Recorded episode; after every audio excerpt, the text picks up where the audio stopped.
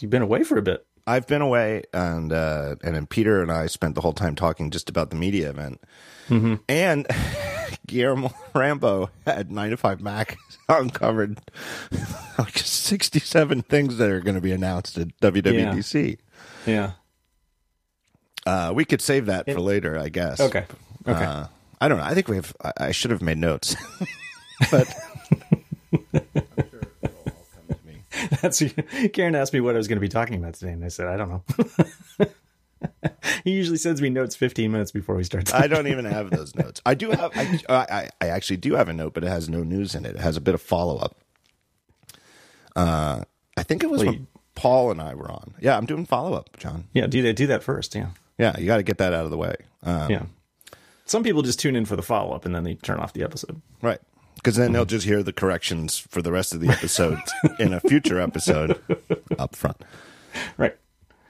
But I think it was the episode that Paul was on, Paul Kafasis, a couple of weeks ago, and we were talking about AirPods 2 and um, uh, the fact that, you know, two years, if you've been wearing your AirPods regularly for two years, your battery, they're not, for me, they're not unusable. It's just noticeably Yeah. worse. For Amy, it's a little worse. Hers, hers, because she uses them even more. She really, I mean, uh, Yeah. probably giving herself hearing damage. Um, just how often, but she always wore headphones a lot. Uh, well, it's that or listen to you. So Yeah, exactly. Yeah, I don't honestly. I wonder if she even is listening to anything.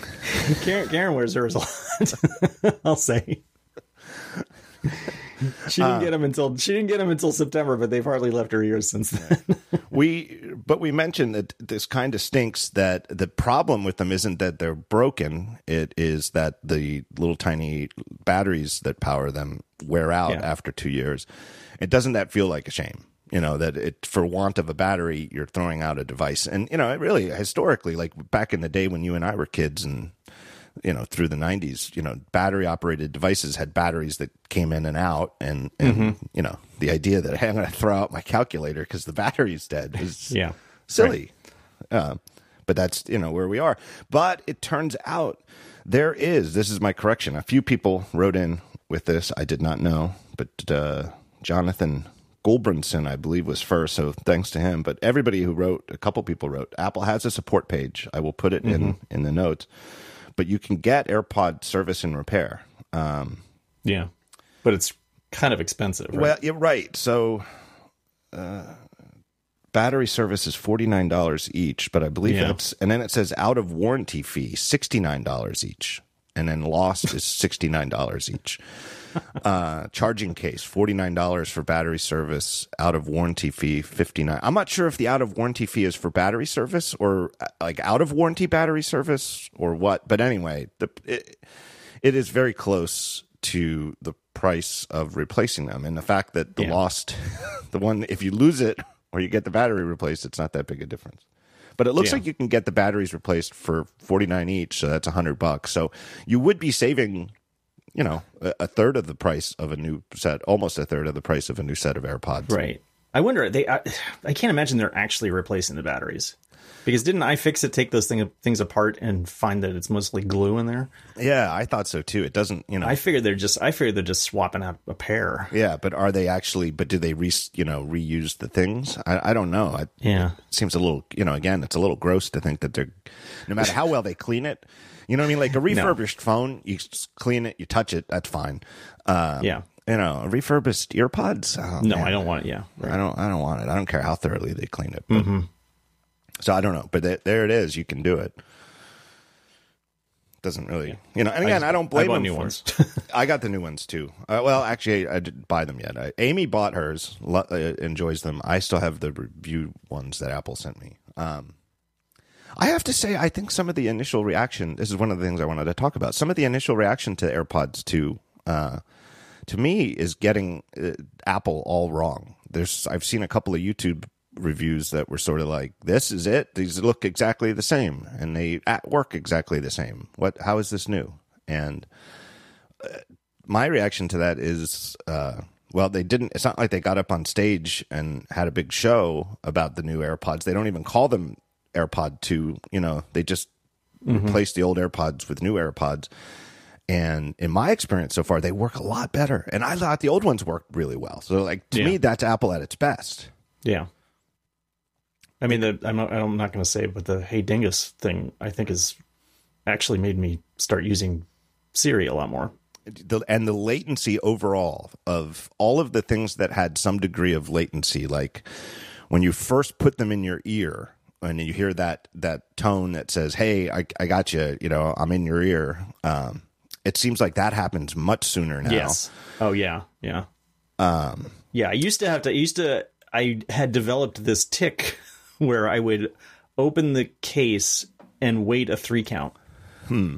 And then pull them out and put them in, and I found that always that worked well. Like I, because occasionally I would open the case, put one in quickly, put the second one in. The second one would bong, and the right one would not be. You know, the first one would not be connected. Right. Uh, and so the way I worked around that was open the case, one, two, three, put the first one in and then the second one, which is kind of dumb, but it worked every time. And now I'm trying to untrain myself from that, which I'm having more difficulty than I expected because I don't need to do it anymore because they're they're fast. Yeah, the the Hey Dingus experience is exactly as promised. Just say it, Yeah. and it happens, and she answers. Yeah, the first time I did it, I was shocked because Yeah. there's no tone. There's no tone. right. it doesn't it doesn't you know it doesn't give you that tone that it does on the phone and i it it, it just did what i wanted and i was like wow wow was that an accident did, did i miss something did is it is that the way it's supposed to work and that is the way it's supposed to work the, the only thing I, I still have i'm still very uncomfortable saying you know talking to it in public Yeah, me too. so like I go out for a walk or a run or something like that, and I always look around to make sure there's nobody around me before I tell it to do something. Right. Like, so, um, I, I, do, like an idiot that I am, I often do a lot of grocery shopping, just like three items at a time, you know, because it occurs to Yeah. me that I would, I would like a ham sandwich and I will just go to uh, a nice little market we have a few blocks away that has good Italian bread and good, good lunch meat and pick up like two, three things, you know, listening Yeah. to podcasts. And then I always take my AirPods out. I've said this before. I think most people, I think people should consider this. I like to take them out, or at least take one out at the register, so that the, you know, don't just stop your your audio. Take it out Yeah. to let them know, hey, I'm not listening. I'm not so so inconsiderate that I'm listening to music or a podcast while I sh- should be having a, Yeah. a little retail exchange here. Um, but that means every time I leave the store, I've got to put it back in, and I often will want to give a direction to the dingus, you know, for what I want, what I want to be listening to, and that like store entrance is always busy, and I I can't bring myself to do it. Like, and every single time I think I should just get over this. I really should, but uh, I I can't. Yeah, I will, and I wonder if that's a generational thing or if that's I don't know. I don't. I see tons of people wearing them. You know, more Yeah. and more every day. It is clearly one of not just a, a good product that I like, but also a very successful product. Like it's gotten to the point. Amy, we were we were out to dinner with friends last night, and Amy even said that at one at, this point, sometimes she sees people with the wired ones, and she's like, "What's wrong with you?" especially in winter. Like, and that's the other thing too. Like, we're it's April now. The weather we've had a great month of weather here. Um, um, to put me in a good mood because of it. Um, but having gone through winter now, I realized that for years I really stopped listening, or largely stopped listening to podcasts like while running errands in the winter because it was such a pain threading a cable you know where do you where do you put the thing? How do you do it, it was, wearing a winter coat and listening to headphones was terrible. Uh, now it's not a problem. Yeah.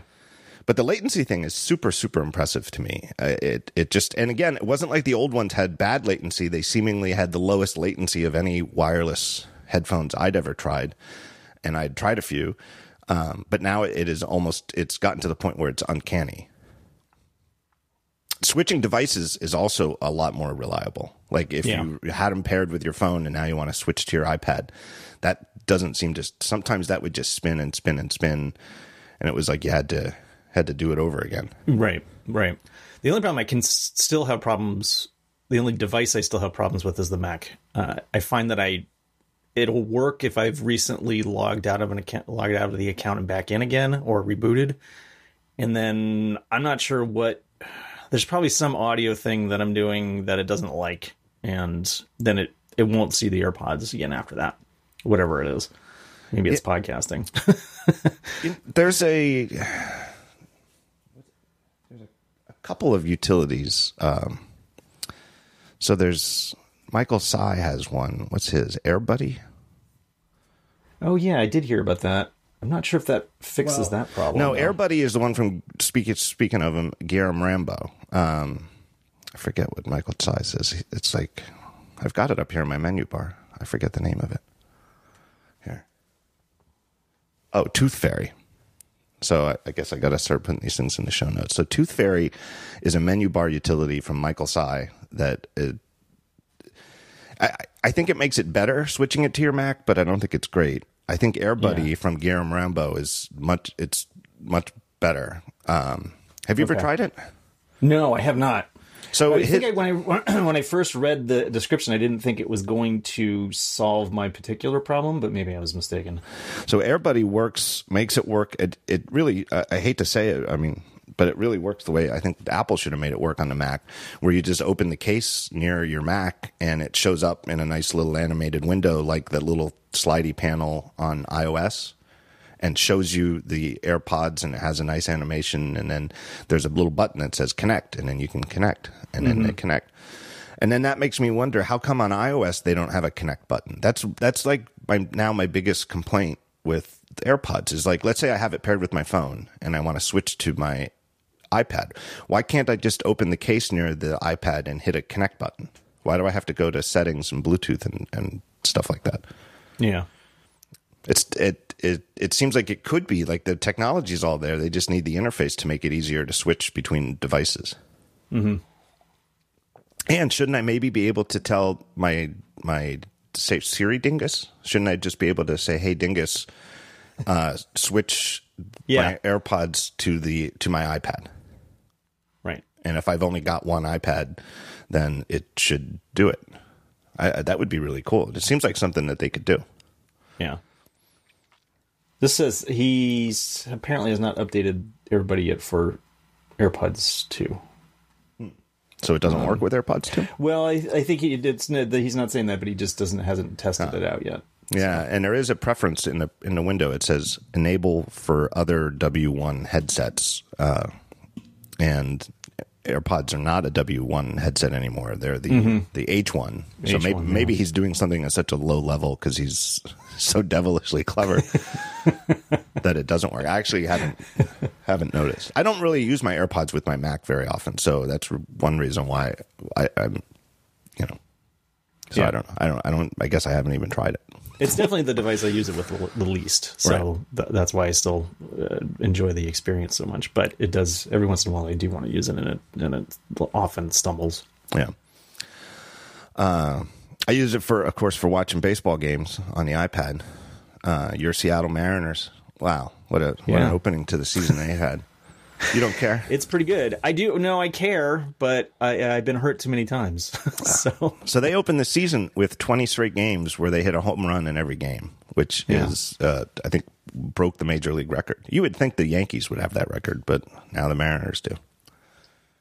yeah, I have a lot of stupid ideas about sports teams that are that are based on just the the branding and attitude of the teams from when I was a child. Like like I feel that the Miami Dolphins should always be a team that, that has a good passing game. But that's just because they had Dan Marino when I was a kid. And but that's just what I think. Right. Right. Uh, the Dallas Cowboys should always have a, a superstar running back. That's just I just feel like that's the way it should be.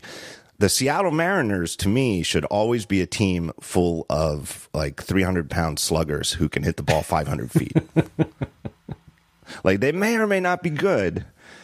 They're probably Yeah. not going to win the World Series, but they are going to they're going to they are going to hit the hell out of the baseball. That's just to me that Mariners should always be a very hard slugging baseball team.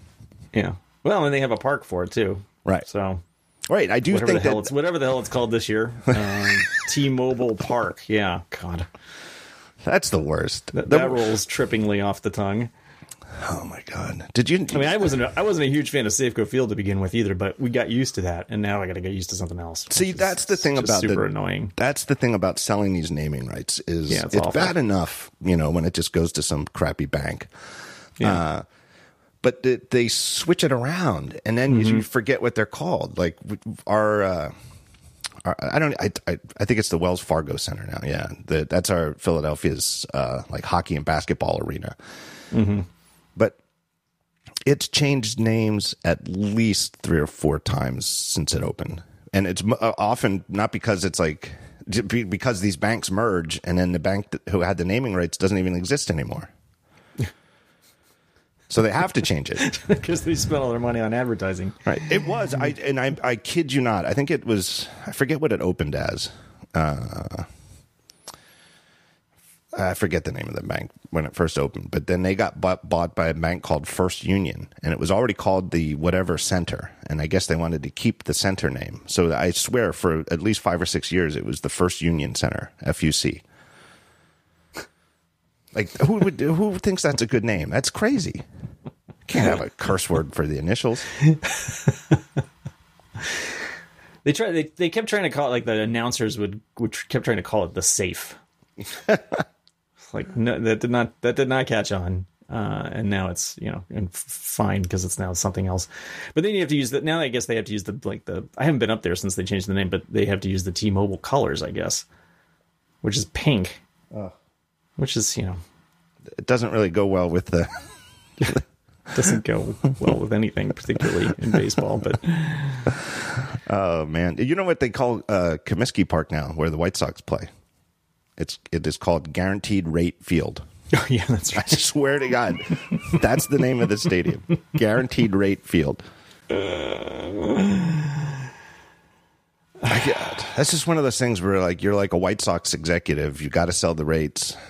The guaranteed rate is on line one, and they give you the number, you know, and it's a good number. It's the biggest number you got, and you just sit there at a table and you're looking at you're looking at drawings of the sign guaranteed rate field.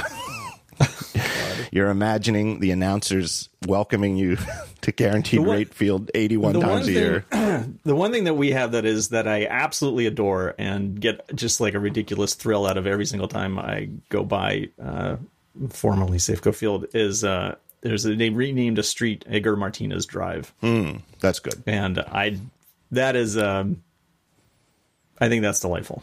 Yeah. And then see, And then, they- you know, and that should always, you know, or at least for a long, long time, will be Edgar Martinez Drive. He did not pay for those rights guaranteed guaranteed rate avenue. until until Guaranteed Rate buys it up. Right. And then it's just in small parentheses. Until yeah, until cities Edgar- just start selling off the names to everything, and then every street will change every ten years. Yeah. That won't be confusing. No, not at all. Uh, so anyway, I'm glad you have the new AirPods. I'm glad you like them. I'm glad I'm not alone in Lotus. I, I like I tried talking to Amy about the latency, and she again she just put them in her ears. Yeah, She's like, whatever. right, right. I don't want. Shut up, nerd. Do you did you get the uh, wireless charging pad version? I did not because I'm still I still do not have a wirelessly charging phone, so I'm still using an SE. Right. Uh, And- and um, I thought, well, I'll I'll kick that can down the road and see see what I- happens because I, am not going to run out and buy a wireless charging pad just for like my my earphones. Amy asked me what to buy, and I told her to get the wireless one just because it seemed to me like for 30 bucks, why not just get it, right? Even though she doesn't have, she has a phone that could use a wireless charging pad, but doesn't have one set up anywhere. Like I've got one bedside, but she doesn't want one. She's just got like cables. Uh, Really? Yeah, I got I got Karen a wireless charging pen. She absolutely loves it. I she probably would like it, so I probably should just buy her one. Yeah, I, am just they're cheap now too. Yeah, they really are. Um, well, but now it's like that was part of the thing with AirPower. The dream was that you would know which one to buy, right? Mm-hmm. Mm-hmm. Although it probably wasn't going to be cheap, and so no, that- it was certainly not going to be cheap, uh, But at least I do, particularly when it burned your house down. The idea of it, though, it, it it was so appealing. And in hindsight, now that they've officially canceled it, and it's no longer like it years for for five years, it was it was a dream. I don't know. It seems like it was a long time ago, but in hindsight, though, especially now that I have this, uh, it, not just the watch. Like I had the watch, and you know, obviously it has to charge inductively because it only charges that way. And I had a I have my watch charger over on a dresser apart from my bed, and then I've got a thing there for my phone right next to my bed. Uh, and now that I've got this third thing that can charge that way, it seems like it would be so perfect to just have one thing Yeah. right there next to my bed, and I could put all three of them on it, and that would be great. I, I long story short, I just don't. I haven't, other than to try it and see if it works. I don't really charge it wirelessly. I just do what I did with the old one, and if it seems like it's low, put it on the lightning, and it charges so fast that by the time I want to listen to something, even if it's ten minutes later, it's good to go. Right. Yeah. She well, she the one I gave her is the one that like an Anker that stands up, Mm-hmm. and and so she has it next to her desk, and Yeah. that is for her. It's awesome because as she's working, she can just tap on it. It'll open up. I, looking at her face, and then she can do whatever she wants to do. On the phone. Right. I have that one on my desk too, or maybe I don't know if it's the same one, but I have an Anker stand up one on my desk, and I actually like it better than a lay down pad. Yeah. And and not just in terms of like the ergonomics of hey, it can actually see your face and you can use it and you could look at the screen and poke at it, but it I never misplace it on the mat. Whereas the one I have bedside, the old, uh, I still every once in a while wake up in the morning and I'm you know got no charge because I uh, screwed it up. Didn't put it on the pad Right. correctly. Right. Yeah. Because that was also part of the dream of of AirPower was a non finicky. Uh, Yeah. Non-finicky yeah, you could put- placement. Yeah, any of the devices anywhere. Right. Uh. but all right. turns well, out laying those coils on top of each other doesn't work so well. it- well it, I just posted right before we started. I- You probably didn't read it because I posted like this is why I postponed our show. Is I posted a piece on the, the Galaxy Fold. And yeah. and I mentioned AirPower, you know, to compare and contrast the companies. We'll get to that in, in a Okay. bit. But uh, I actually posted. I used the headline. I want to know what you think. I should have checked with you beforehand. I actually I used the headline. This is my headline. Know when to fold them. Yeah. Was it worth it for the pun, or is that awful? Sure. Yeah, why not? Yeah. All right, I, I might You're be. not the first. You're not the first to make that pun. I'll, I'll say that, but it's a it's it's a it's a solid pun. It's so obvious, though, right? That's the problem. I might be asking the wrong person. All right, let me take a break here and thank our first sponsor, new sponsor. Very excited about this. I love new sponsors. Express VPN. Look, VPNs can protect you from cyber crime. You can get hacked. There's all sorts of bad stuff that can happen on an open network. But there's other things too, in addition to security, just plain old, good old fashioned privacy.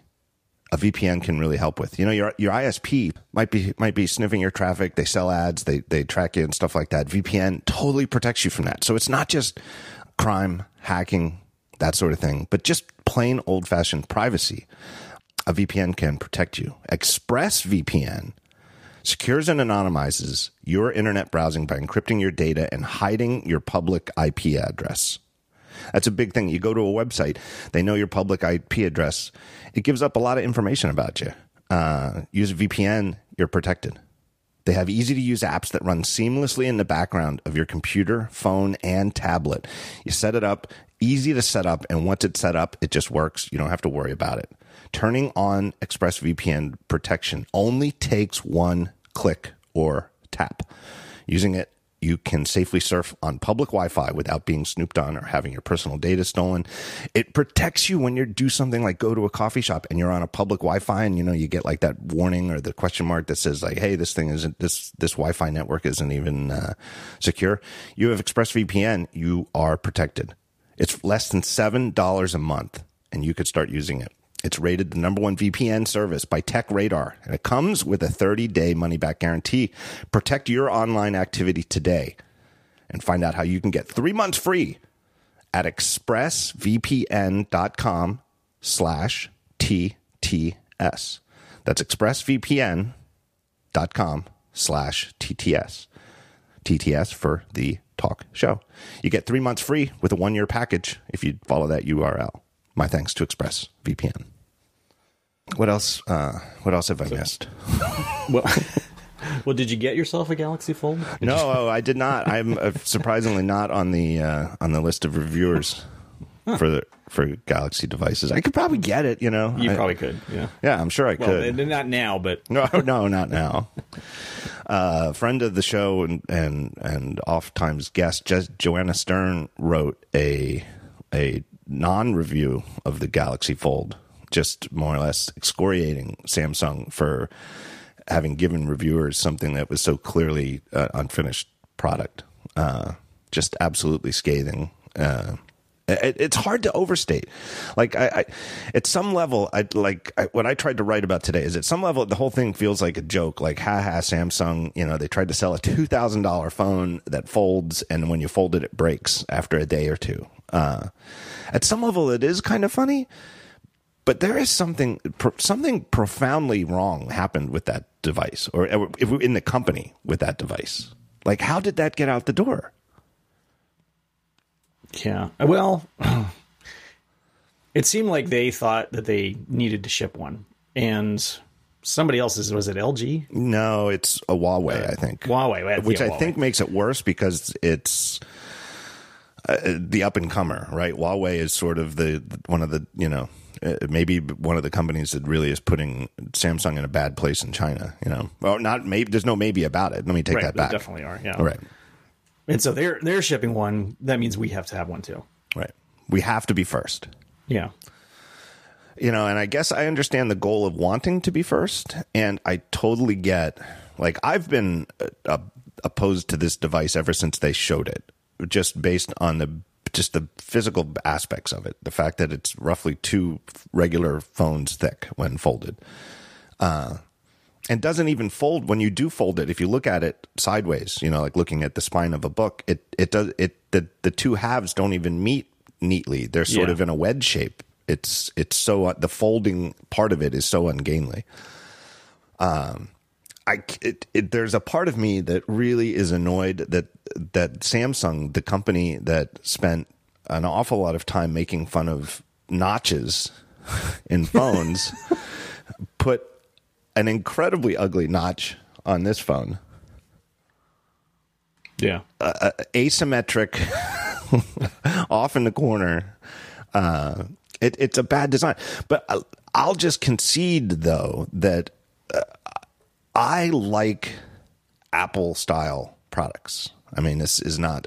It might seem like a statement of the obvious given what I do, what I write about, what I talk about, but there is an Apple aesthetic and there always has been and it's not even like it's the same aesthetic right like the the uh the 1984 mac style didn't look like a 1998 uh original imac right? Totally different in every way you know use of curves use of rectangles the plastics uh, all this aluminum and glass stuff they've had for the last 10 to 15 years different. But it, it i just mean though that it's a company that at a very deep cultural level wants to ship beautiful objects right you know and and uh, there's that oft oft oft quoted steve jobs line that design so most people think design is what it looks like. It's not. Design is how it works. Um but even that said, that true design is how it works, or the hard part of design is how it works. Let's face it, Apple and Steve Jobs like to ship objects that look good, right? Sure. There's it's it. What he really should have said is it's not just what it looks like; it's also how it works. But you know, he's Steve. He was Steve Jobs, so of course he wasn't going to wasn't going to put like a Caveat. yeah, no caveats from Steve Yeah. Jobs. um, there's a reason why I'm not as oft qu- quoted as Steve Jobs. It's all the caveats. that should be my middle name, my new nickname, Caveat. that would be a cool nickname, Caveat. Uh, but you know what I mean? Like, you just, I, I don't know. If I'm going to carry a phone around all day, I want it to be a device that I think looks good. You know, I I care about stuff yeah. like that. And Although I don't think this. I mean, I think anybody re- who reasonably looked at this phone would not come away with the conclusion that you're going to use this as your daily phone. I mean, I just Right. don't. It seemed like it was a prototype that was shipped to uh, satisfy. Just to say first, right? Like Yeah. a, like a comment. yeah, yeah, like a know. comment, right? Right. Yeah, and and they and they have a history of shipping wacky features that aren't well developed, Right. In order to do them and say that they've done it, and this is another uh, possibly more high profile instance of that. Yeah. So what I'm trying to get to is that maybe subject subjectively, I think it's an ugly device that never should have shipped anywhere close to looking like this. Personally, but I will admit that maybe for Samsung that that's fine. That's fine for Samsung, and that there are other people with consumers with tastes very different than mine who are so taken by the novelty of this and maybe s hmm. and let's say I, I- it, in theory it is a very useful idea. It's an interesting idea to have a big screen that can be folded into a smaller screen for pocketability you know? It in theory the basic idea of devices that that can be smaller and stretched or folded or whatever else from science fiction rolled up you know uh, you know there's a reason that all, all the oft-cited science fiction sources with foldable tablet type things are they always look cool right? The westworld tablets l- look super cool. Yeah. and it seems like it would be super useful. So i can totally see how somebody would be it maybe I'm you know maybe my opinion that it looks ugly doesn't matter. And if they could have made it work as exactly as promised this would have been fine for Samsung even at $2000 maybe. Um but let's put that aside. What it actually is is a device that clearly doesn't work. Like it is almost mind-boggling that it, you know it wasn't just one reviewer. It seemed like most of them. It it broke after a day or two like completely Yeah. broke Yeah. like how and not the- just and not just the ones who peeled off the right the plastic covering that looked like a screen protector that was actually supposed to be part of the screen. i forget whose youtube video did it and i i don't know i, I maybe it was mkbhd uh but he actually was pointing out that not only does it look like something you're supposed to peel, Samsung itself ships its other flagship phones with a thing that looks like this that you peel. And then he cut to like his review of like the last thing where he, you know, was unboxing it and peeling off the thing.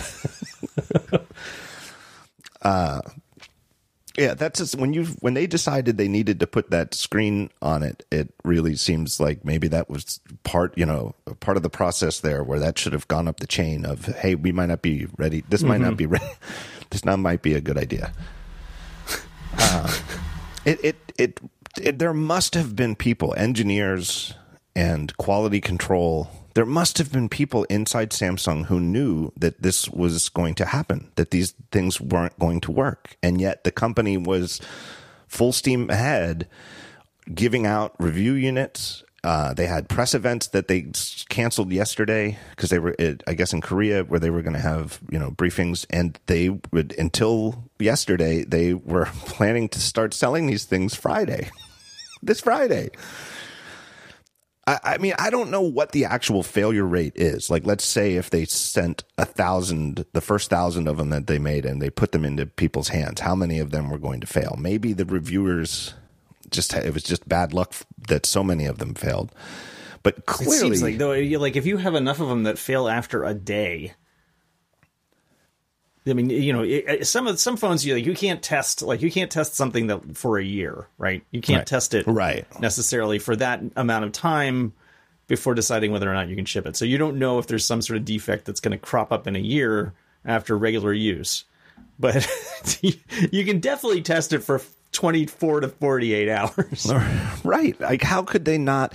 How could they not have been using it themselves in some number of them inside the company, even if it doesn't leave, you know, like you don't leave campus with it. You come in in the day, but your your your phone once you get to work is is a you know a pre-production Galaxy Fold. How, how it had to have somebody had to have known, and there is. I I really do mean this. I, I don't think there's any other way around it. Like in theory, it could have been a bad batch that was sent out to reviewers. But if that were the case, and Samsung were confident that it was just a, a fluke that you know this batch you know that we sent over they like all these reviewers got them from the same batch if they looked at the numbers and thought hey that batch was bad they would have sent the reviewers ones from a different production batch if they you know i mean it happens that you get a review unit that doesn't work for other you know even with apple products you know Yeah, there was a there was an early problem with the watch, right? I yeah i had a I- Taptic, it was a Taptic engine. Yeah, I had a I had a watch review unit that the Taptic engine failed after a day. Yeah. and Apple provided me, you know, the same day, um, uh, with a replacement, and the replacement didn't fail. and Mm-hmm. Yeah. you know, I mentioned it in But there my was, and review. then they, but- they had they were having problems with one supplier, and they cut that Yeah. supplier, and that was one of the reasons why Yeah. it was harder harder to get uh, Yeah. a watch early on. Yeah, and I, you know, and they were very, very keen. Uh, I mean, number one, they were embarrassed, you know, and they knew I was Yeah. going to mention it. You know, it's you know that they're every any, any company would be. You know, you don't want a reviewer to get a thing that fails. Um, but you know, they didn't try to sandbag it at all. But they were all very, very keen. I think they were just as keen to get me a replacement ASAP as they were to get their hands on my one that failed ASAP Yeah, Uh, like I don't know what the fastest way of getting a broken watch from Philadelphia back to Cupertino is, but that watch took it. like I Courier, that, that express. Yeah, that that thing was on guy its with, way a guy back. with a briefcase and uh, that's chained to his wrist.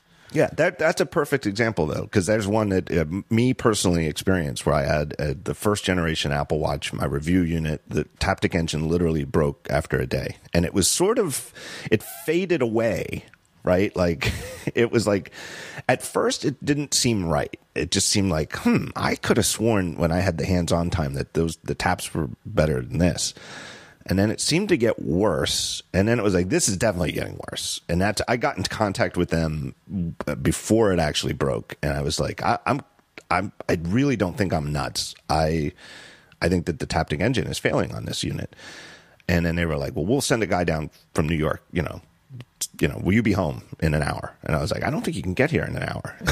Damn if they didn't get here in an hour somehow. It's like a 90 minute train ride Helicopter. yeah, um, but but in between then, in between saying like I really think I need a different unit, and when they got here, it was completely dead, and and uh, yeah, that it happens. I don't. This is obviously not that type of situation. You know, it. it this is a device that clearly never, never should have been launched. I, I thought it was. I said it, and I think that it seems so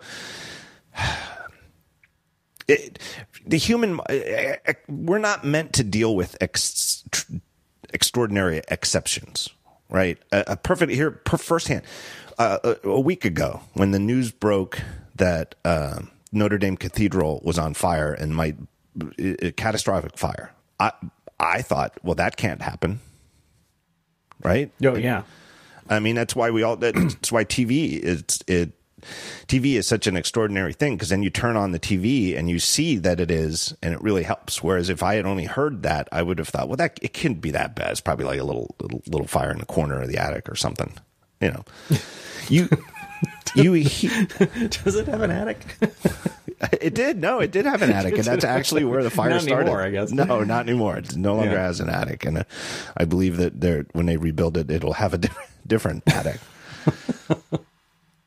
Fireproof attic. I don't want to go off. We have too many other things to talk Yeah, about, yeah. but I I did read some stuff there, and there was a bit of wishful thinking as opposed to. There- and apparently, that's not wasn't unique. That there's a lot of old cathedrals that are fire traps, uh, Hmm. just because they, you know, it's very old. It was what, Yeah. uh, 800 years old. Uh, you know, the fire standards weren't quite up to snuff then, and they were the church was long resistant to putting in. They had smoke detectors, but they were long resistant to putting in like sprinklers and electrical stuff up there because they thought maybe just putting the stringing the electronic the the wiring might might cause the fire. Um, no, but there was some guy. I, I, so many of the experts in news articles speak in such mealy ways, and then there's somebody. I like it when they get somebody who just says it. And they they got some guy who was like an expert on fire safety, and he just said flat out, if it wasn't a cathedral, it would have been condemned. Uh, you know, decades ago. condemned. Should tear it down. right. If it was any other Yeah. type of building, it would have been Yeah. condemned. Uh, Yeah. anyway, uh, but I think then when the, when those reviews broke last week, when it wasn't even reviews, it people it was so early on in the process that it was tweets because nobody, you know, everybody had only had it for a day or two, and and Gurman's broke, and Gurman's the one who at least was the first I saw who kind of explained the whole screen protector thing. he showed that picture. I loved it. The picture he showed, he was like, "This is the thing they said I wasn't supposed to take off." It just looked like a piece of garbage. it didn't look like he took off a piece of a phone. It looked like like a like a wrapper from a sandwich. Did you see it? It was That's Oh. a good oh. question. Is the Galaxy Fold a sandwich?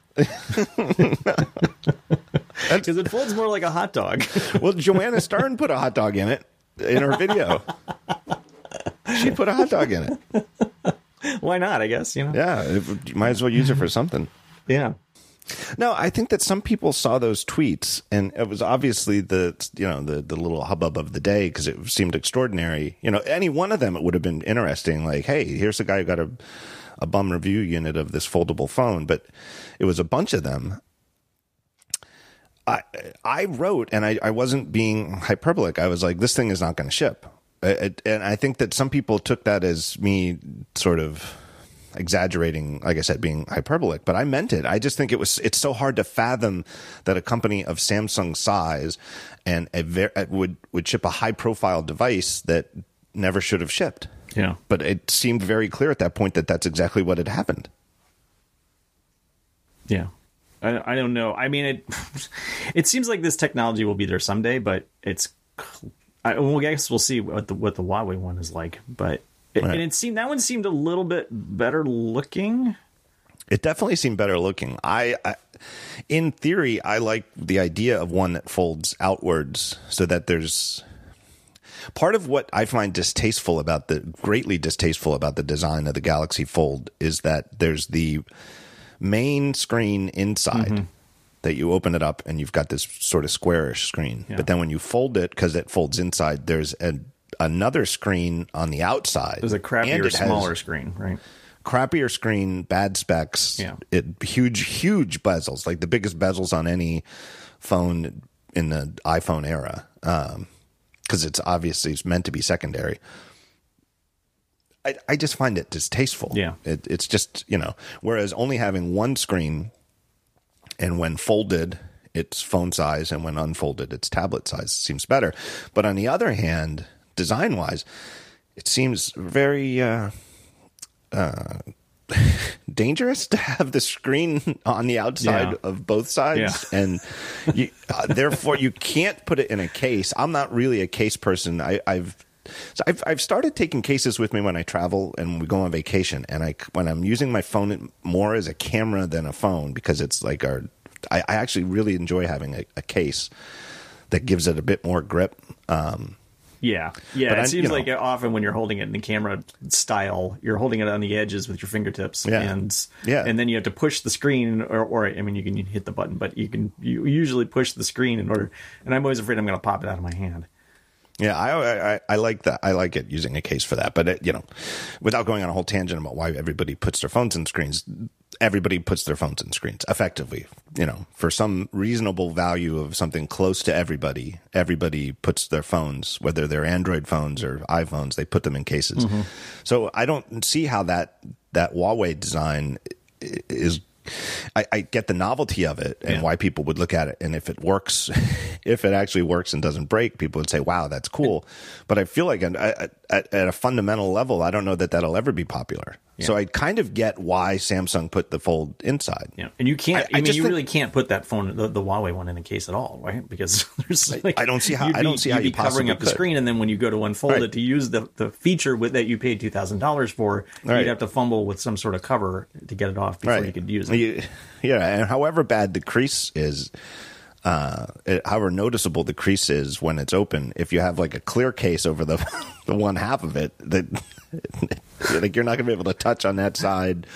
And I mean, it you can't use it with a case. So I don't see how I'm not sure how practical that is in the real world.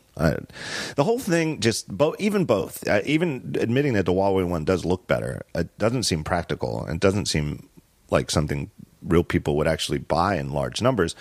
It all just seems like, hey, we've got these screens that can fold Right. in a cool way. Let's use them. Why?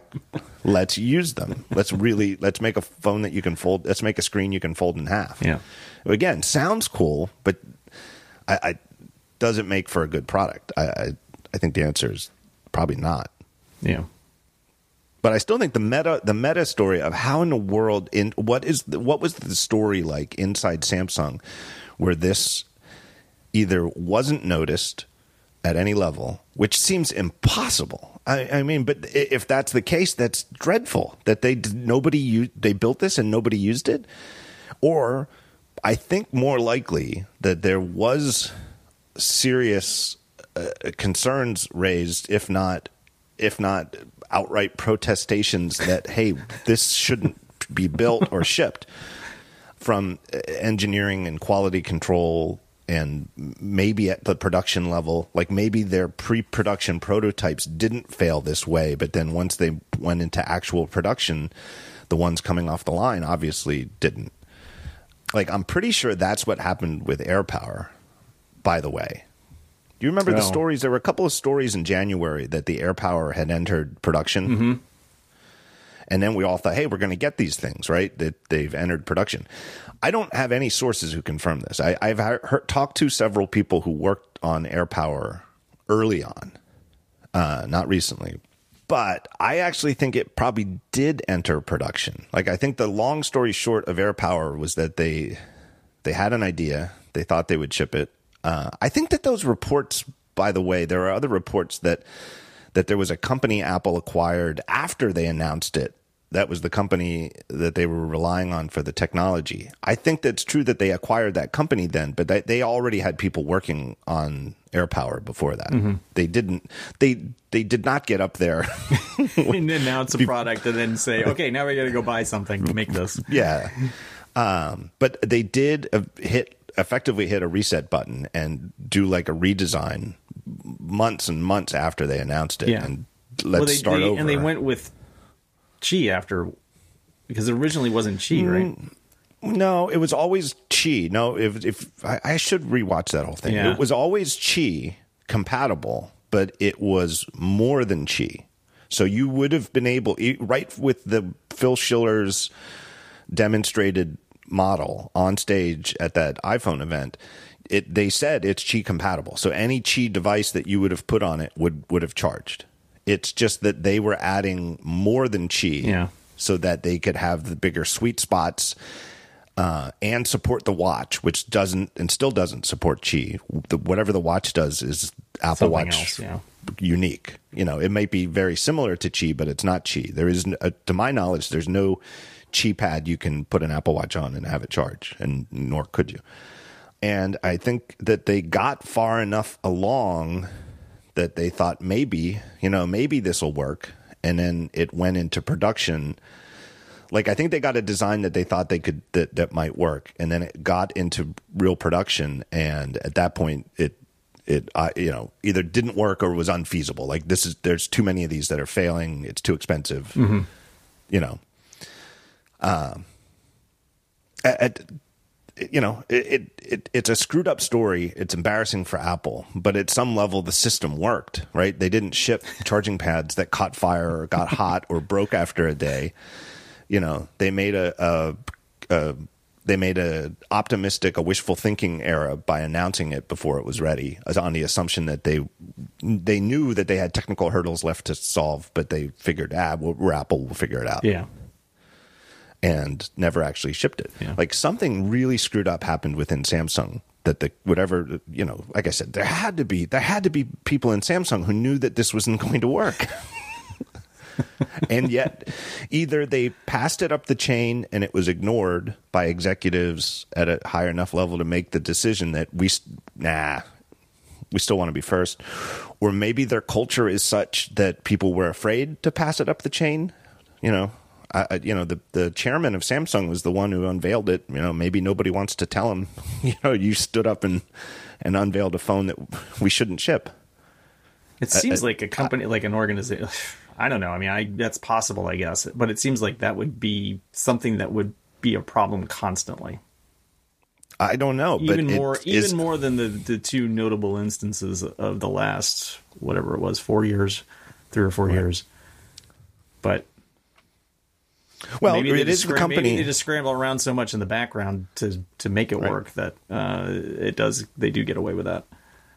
It is the company that that shipped the Note Seven, which exploded, right. and had to be recalled in a multi-billion dollar recall. Yeah. I mean, uh, uh, you know, an exploding phone is obviously a far bigger problem than a phone that just doesn't yeah, work. and shipped and shipped to lots of customers. Yeah.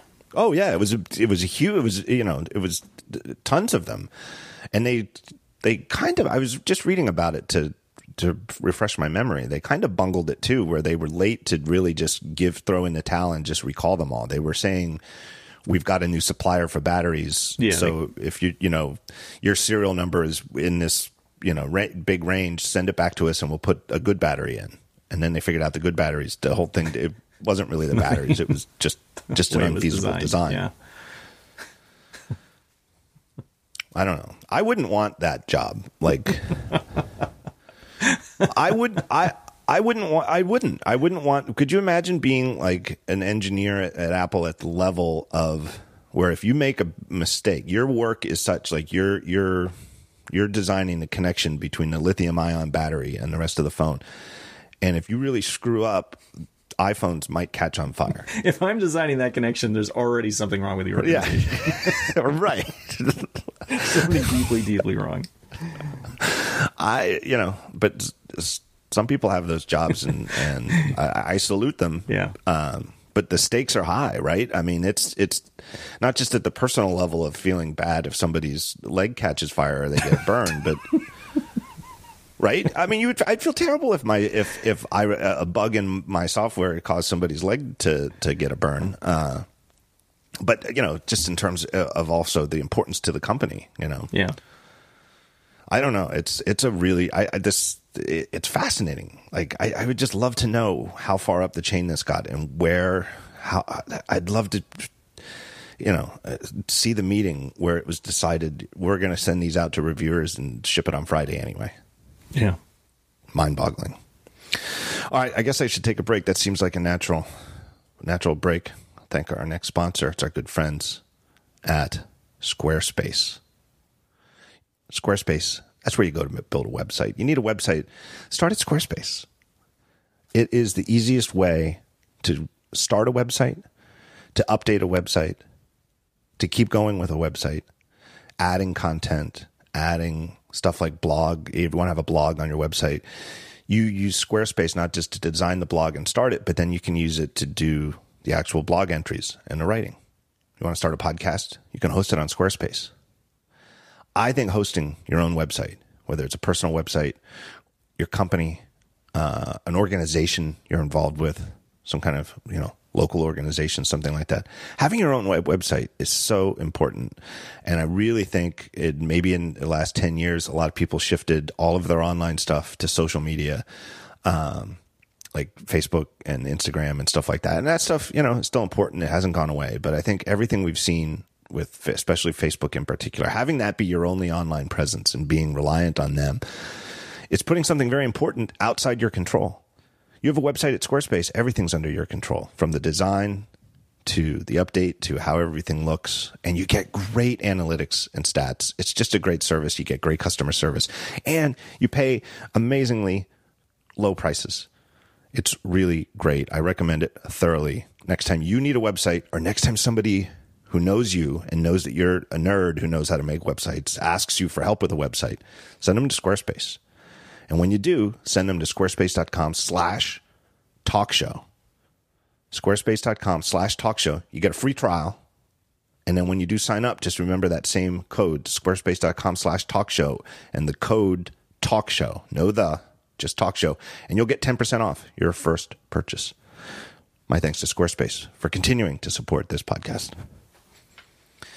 All right, what about all these rumors? Man, I guess Yeah. we got to get to that. Holy smokes. And talk about another one where I think the meta story behind it is fascinating. Yeah. And I, I don't know it, but man, who who and how these things leaked all to one person, Guilherme Rambo, who writes at uh, 9 to 5 Mac. Uh, like it's not like a whole bunch of stuff leaked to a whole bunch of people or a couple of people because that never happens with Apple. Apple leaks, you know, I, I can't- it's hard to remember a time when there were lots of leaks to lots of sources.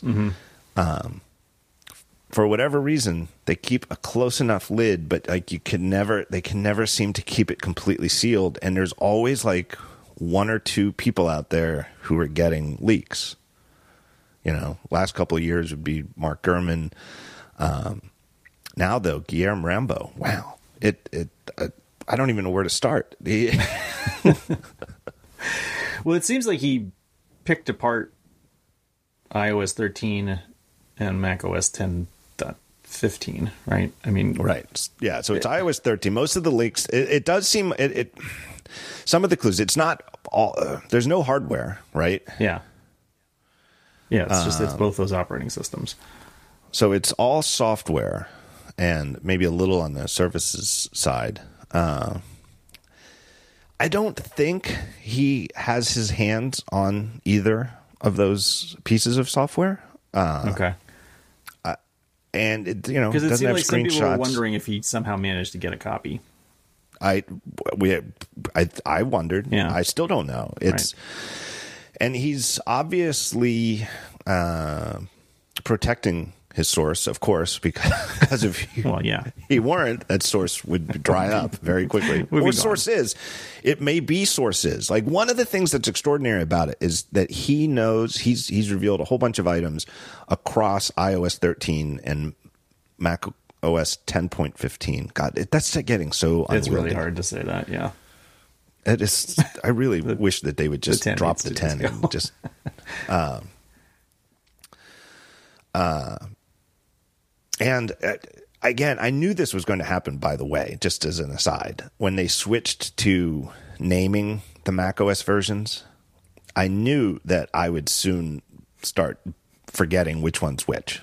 Right? Oh, yeah. Like, you know, and they they've always had the nicknames for them.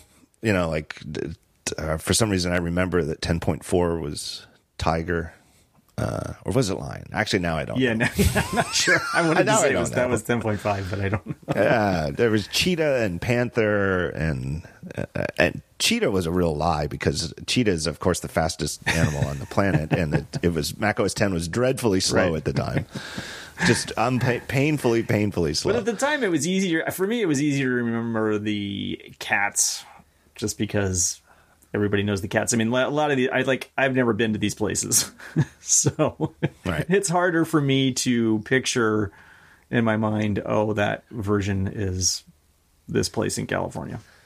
I can all you know numbers they go in order, and then you can sit there you can figure out and and once you know the numbers you can sort of count backwards on your hand and go back to the year. You know Yeah. you can Yeah. you know do a little subtraction there and you can get a year.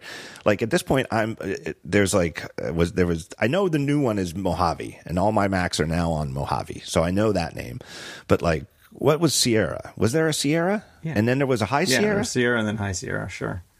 But I can't remember if it went C did it go High Sierra Mojave.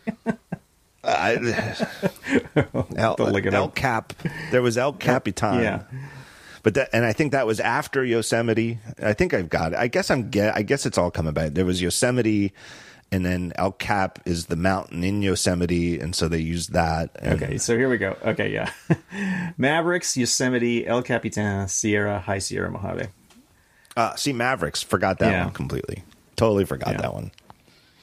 Well, anyway, Um, it, it, the the breadth of the leaks that Guilherme Rambo has is extraordinary. I don't think, I, and I could be wrong. I, I, but from what I understand, I have friends at Apple. It, I don't think there are many people at Apple who know about all of the things that he leaked.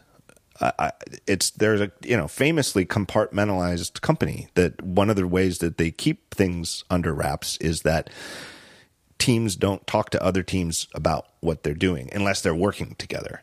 you know, if, if they need to talk about it. But you don't. It's not like everybody who goes and works. People might be, you know. Uh, going and working on important new tentpole features of iOS 13 or features to specifically support the new iPhones coming out in 2019. You know, big important stuff for the company that gets the attention at the very highest executive levels. They don't know uh, like all the features that are going on in the Mac for the same year. It's just not how the company works. Like I really just don't think there are many people who have access to this. Uh, the breadth of information that he published. Yeah, and these are Uh, yeah so because which- these are these are kind of all over the place. I mean, it's all software And- basically, but it's um, but some of the people, so some of the people who do know all of these things are people like at the highest levels Yeah. of Phil Schiller's group and Craig Federighi's Federighi's. group. Right. I don't think like Craig those Federighi's right hand, you know, top executive, you know, managers underneath him are leaking these things to nine to five Mac. No. like, and I would guess that those people, uh, like Craig Federighi and Phil Schiller, are angry about how these things leaked. right. They would probably I- well, yeah. I mean, so if it's one person, they would know the person. I, I, I, I, I guess it was two years ago, I think, when I asked Phil Schiller on stage at WWDC, which I guess I should talk about, uh, is my live show at WWDC. Are you coming, by the way? I might need you.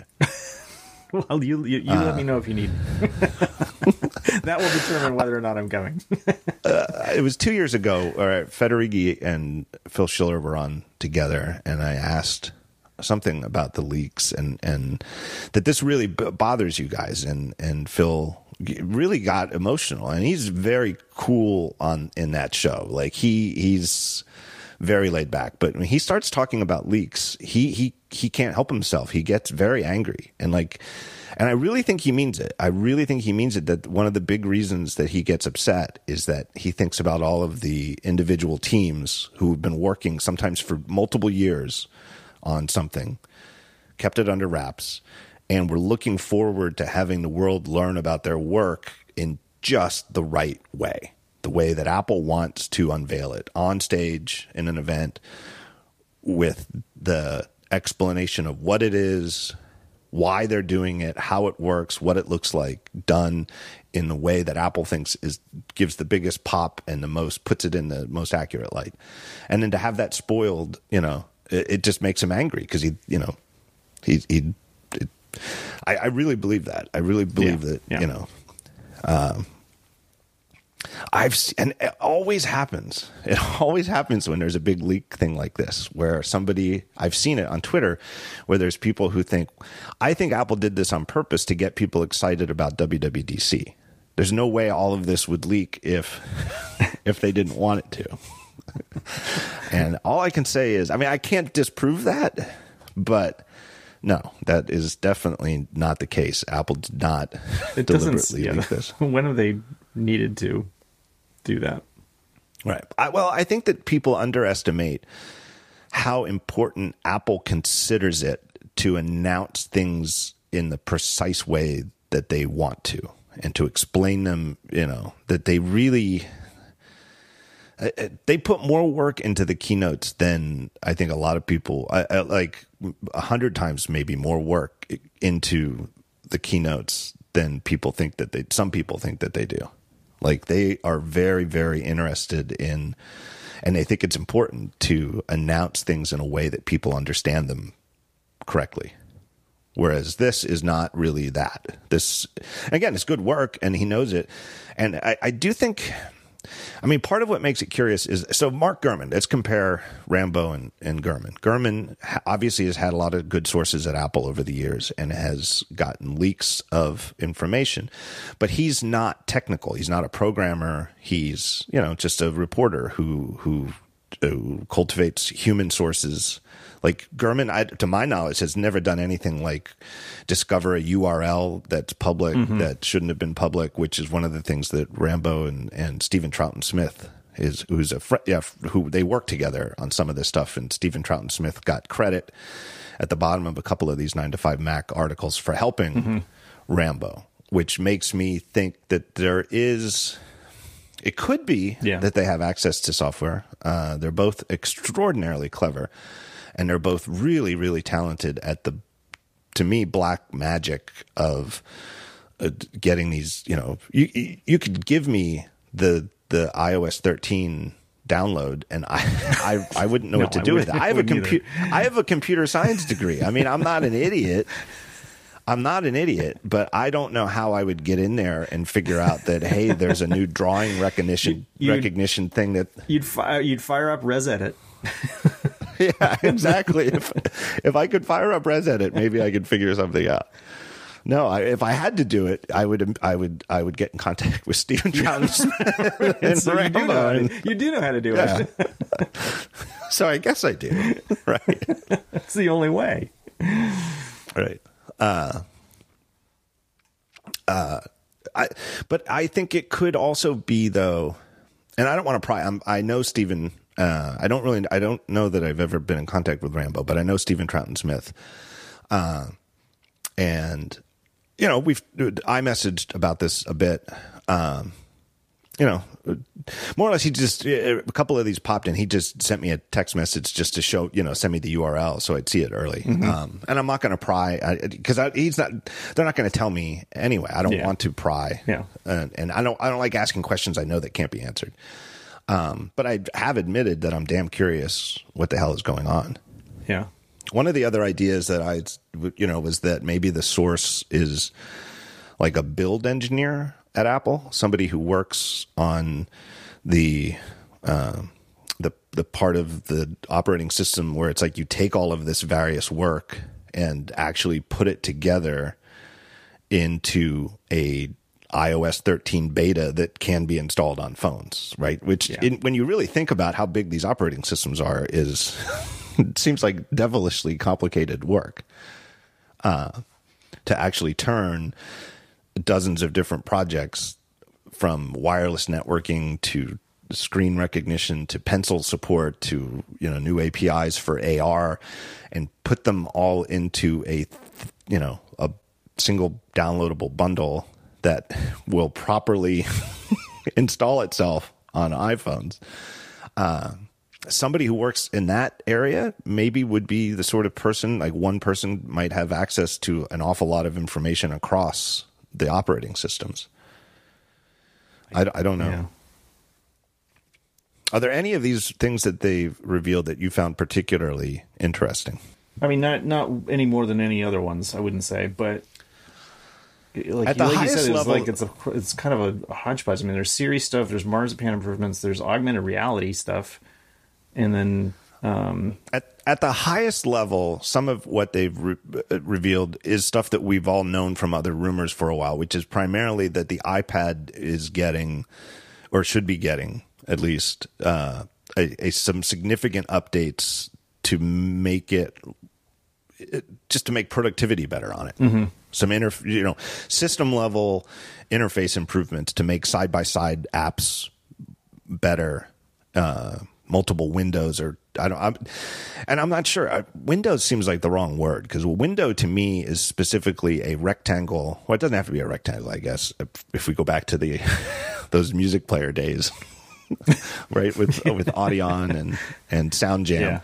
we had a lot of windows that weren't rectangles um, but it's a floating rectangle that you can drag around the screen and stack them in an overlapping fashion and possibly resize them yeah. Uh, I mean, like I, the I video explain window, right? Yeah.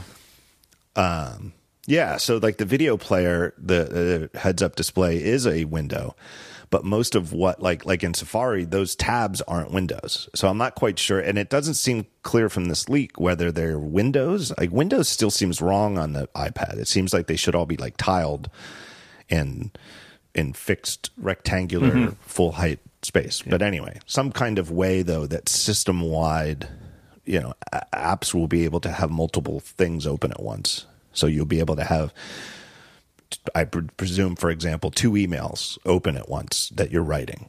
Like that's it is a thing. I'm, you know, I, I don't want to go on a whole Mac versus iPad rant, but there's an awful lot of times where I have two half written emails open on my Mac, more than two, two unfortunately. uh, it's weird to me that something that some people can use. Like I'm not sure how people, some people do it. Like if your iPad's your only device, and I know that there's drafts, but and you can do the thing in Mail where you can flick it down to the bottom, but none of it seems as elegant to me as just having a couple of emails open at once. Yeah. Right. Yeah.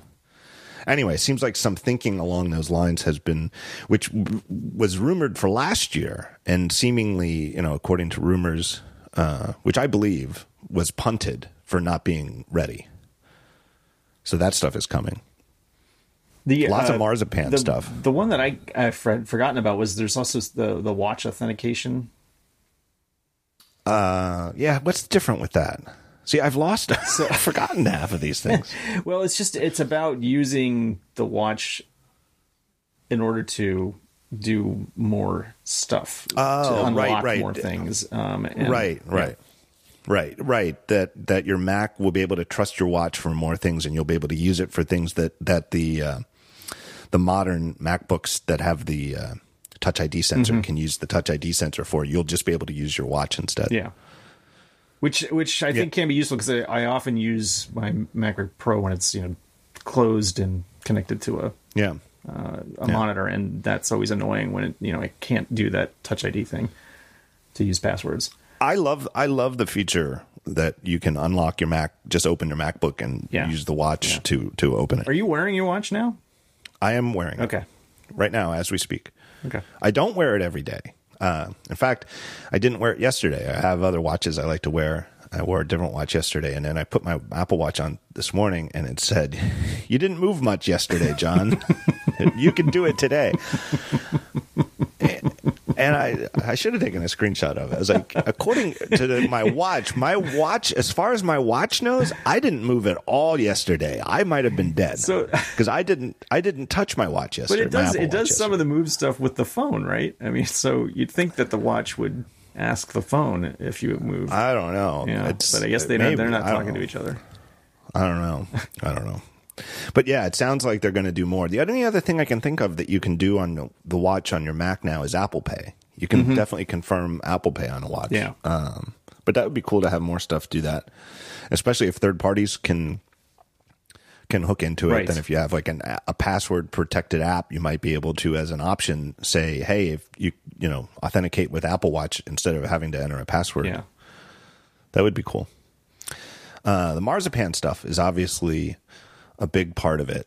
Uh, that was one of the first leaks they had, where there's going to be, uh, and I think I do think they structured them well. Like I think they started with the biggest story, which was this uh, that there's going to be separate music, podcasts, and TV apps mm-hmm. on the Mac, uh, which we assume you know, the, will be the Marzipan versions of the apps yes. that are coming. And I believe they suggest that they are, and mm-hmm. and a new a new Books app, a replacement for the Books app with uh, that'll probably also be Marzipan. Uh, and yeah, I guess we should definitely talk about that. I feel like this the the the long awaited breakup of iTunes uh, needs to be talked about.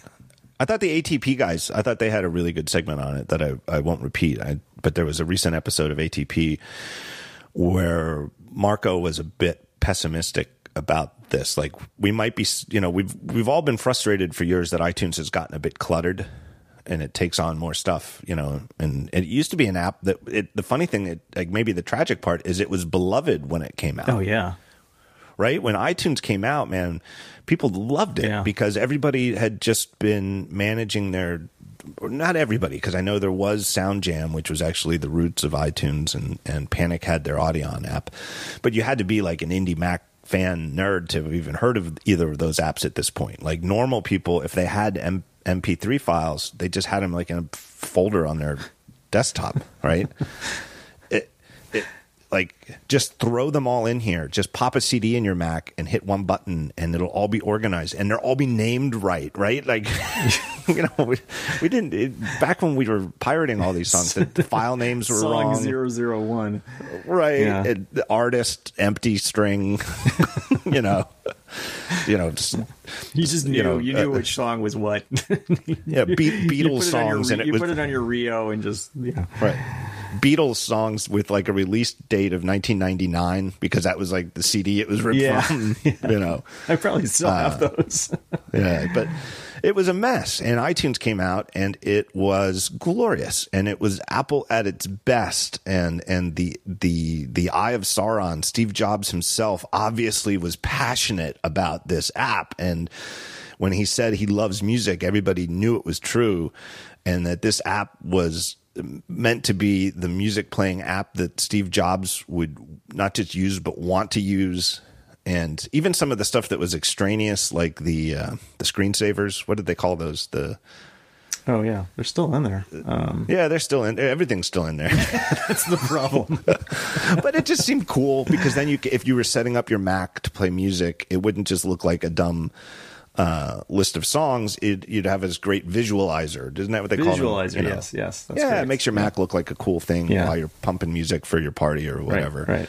uh, people loved it, and then it grew over time, and you know took on all this responsibility. Where I think yeah, it seems was, like when the the iPhone took off, Yeah. is when it That's- really went poorly. Or, you know, it went too far because now it had to handle the, the apps, and that whole process was, and then to handle backing up the phone and doing all that, Right. and then it became ridiculously cumbersome. just small amounts uh, uh, of accumulation of technical debt that made sense every step of the way. But eventually, you're so many steps into it where it's like, wow, how did we get here? Mm-hmm. It was like, well, of course, iTunes was used to manage your iPod. That was almost probably half the reason they made the thing. And it was great. It was like you just plug your iPod in and you get all your same playlists and all your music. It just all, if you had just ripped a CD, you didn't have to do anything. You just plug your iPod in and then all that new music was now on your iPod. Um, and then when they made the iPhone, they were like, well, we need some kind of data port. Well, we've already got the 30 pin connector from the iPod. Why don't we use the same port? And then we could use the same cables. And once you have that, it's like, well, then how are we going to get software updates and stuff like that? Or how are we going to get your music onto your iPhone? Because that was like, iTunes. well, we'll have, well, why don't we just have iTunes treat the iPhone as like an iPod, you know? And it all made sense. And then all of a sudden, you know, there's there's an app store in iTunes. like that was weird, right? Like it in hindsight, it is very, very strange that the if you would think of the way you felt about iTunes when it first came out in 2000 or 2001, whenever that was, and then think about the fact that it eventually was filled up with dozens of mobile games. Yeah. and we have at least, you know, gotten to the point. I think we've gotten to the point where we don't do all that other man the iPhone management stuff is not done in iTunes anymore No. by most people. Do you? I don't even use, do backups in it. No. I don't just either. I do- did for a long just- time. I did for Yeah, I a did long too. time, but then I, you know, I bit the bullet and bought more iCloud storage, and we just use iCloud, and it's a lot easier. Well, and I also find that that Apple has quietly, you know, you know, I, I, I sometimes hate to misuse it quietly, but without much acclaim, has made iTunes or iCloud Restore really, really good. Yeah. like it, it it comes in at about as fast as I could reasonably hope that it would over Wi-Fi. Yeah. and and it's gotten to me a lot. It, it's become more determinate. Like in the early years of it, it just seemed like indeterminate. Like, well, wait, I don't have any photos yet, and I don't see anything spinning. Hmm. just wait, and then I come back and I've got 323 photos. And it's like, well, I've got a lot more than 323 photos. I've got thousands of photos. Let me go look on my old iPhone. How many photos do I have? And I'm like, I have 19,000 photos. and then eventually it would have a thousand photos. And then, I'll, you know, a day or two later, it would they'd all be there. But I, I would just, just show me a spinner and say you're working on it, right? You Yeah. just don't you don't have to update each number. You don't have to go 13,223, 13,234. You don't have to show me you just just show me that something's going on. And I think they've gotten a lot better at that in my experience. Yeah. And I tend to, to use it a lot because I get all these review phones and I just do them all over the iCloud Restore or set them up as new or something like that. Uh, Yeah, because the other thing too was that the, using iTunes for it was always a little confusing. Like that was one of those areas where I don't think they really got the interface right, because it was like if you didn't encrypt your backups, they didn't include Passwords. an awful lot of important stuff. Right. Passwords, That's like the especially, thing I think, but right? which makes sense. But then maybe it Right. should have been encrypted from by default instead of unencrypted by default. Yeah, I think it should have been, and I think that they didn't want to encrypt it by default because it was serious encryption, and they didn't want to deal with all the people who forget their passwords, Yeah, and then it was yeah, like, well, true. you know, and then literally have to say to them, "There's nothing we can do."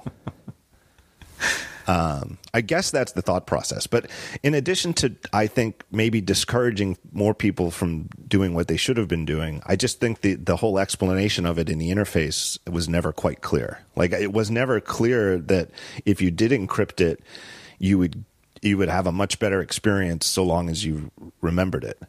Right? It was it, it made it seem as though it was just about like, hey, if you're spooked about having your backup unencrypted on your hard drive because somebody might poke around in it, then encrypt it. I don't think they made it clear at all that if you encrypt it, it'll also include a lot more of your stuff. Yeah. Yeah. Definitely not. So anyway, are you excited? What do you think? So Marco's take, I, I don't want to. Well, so yeah, I mean, I callous think the idea, it, the but- idea, right, is that we'll get these these apps will be ported over from iOS to the Mac, and iTunes isn't going to go away really, at Right. least not to begin with, because it does a whole bunch of other things that are not included in those apps, obviously. But it, you won't have to deal with it if you don't want to on a, like a regular basis. So Well, uh, that seems like And- a, and- I mean, you know, that seems like a big improvement. it may not be exactly, you know, I think we we would probably think. I mean, who knows? It depends on how the the apps are, you know, how well the apps are ported over, right? As long as they're Mac, as long as they're Mac feeling, that'll go a long way towards making that process less painful. But if Yeah. it's like what was done, you know, with news and Yeah. stocks and whatever, it, where it's just like eh, eh, slap, it's in now it's in a window and you can run it on the Mac, which I don't think it will be. But I guess the concern and, and the ATP concern is, hey, everybody wanted iTunes broken up because it seemed like it was too much in one app and kind of got crufty. Um, but eh, in the be careful what you wish for category of here you go, everything's broken up, and then you get these apps that might be too simplistic. Like there is, if it's just the Mac music player is just the iPad music player in a Mac window, you lose an awful lot of stuff mm-hmm. that iTunes can do. Smart playlists and complicated interfaces for making complicated smart playlists. And part of what we love about Apple at its best is this their ability to uh, gi- give you an app like I the classic, you know, the old iTunes in the early days is a perfect example where at a basic level it worked for everybody. You know, anybody who really just wanted to play music on their computer had a pretty simple interface that you could, you know, you could navigate by artist and by album and people could figure it out just by looking at it and play. But if you wanted to do things like make complicated smart playlists with ands and ors to exclude this and include that, they had an interface for it. And you didn't have to write it in a programming language. You didn't have to do it by AppleScript. It was a nice little interface like you know you get for making mail filters.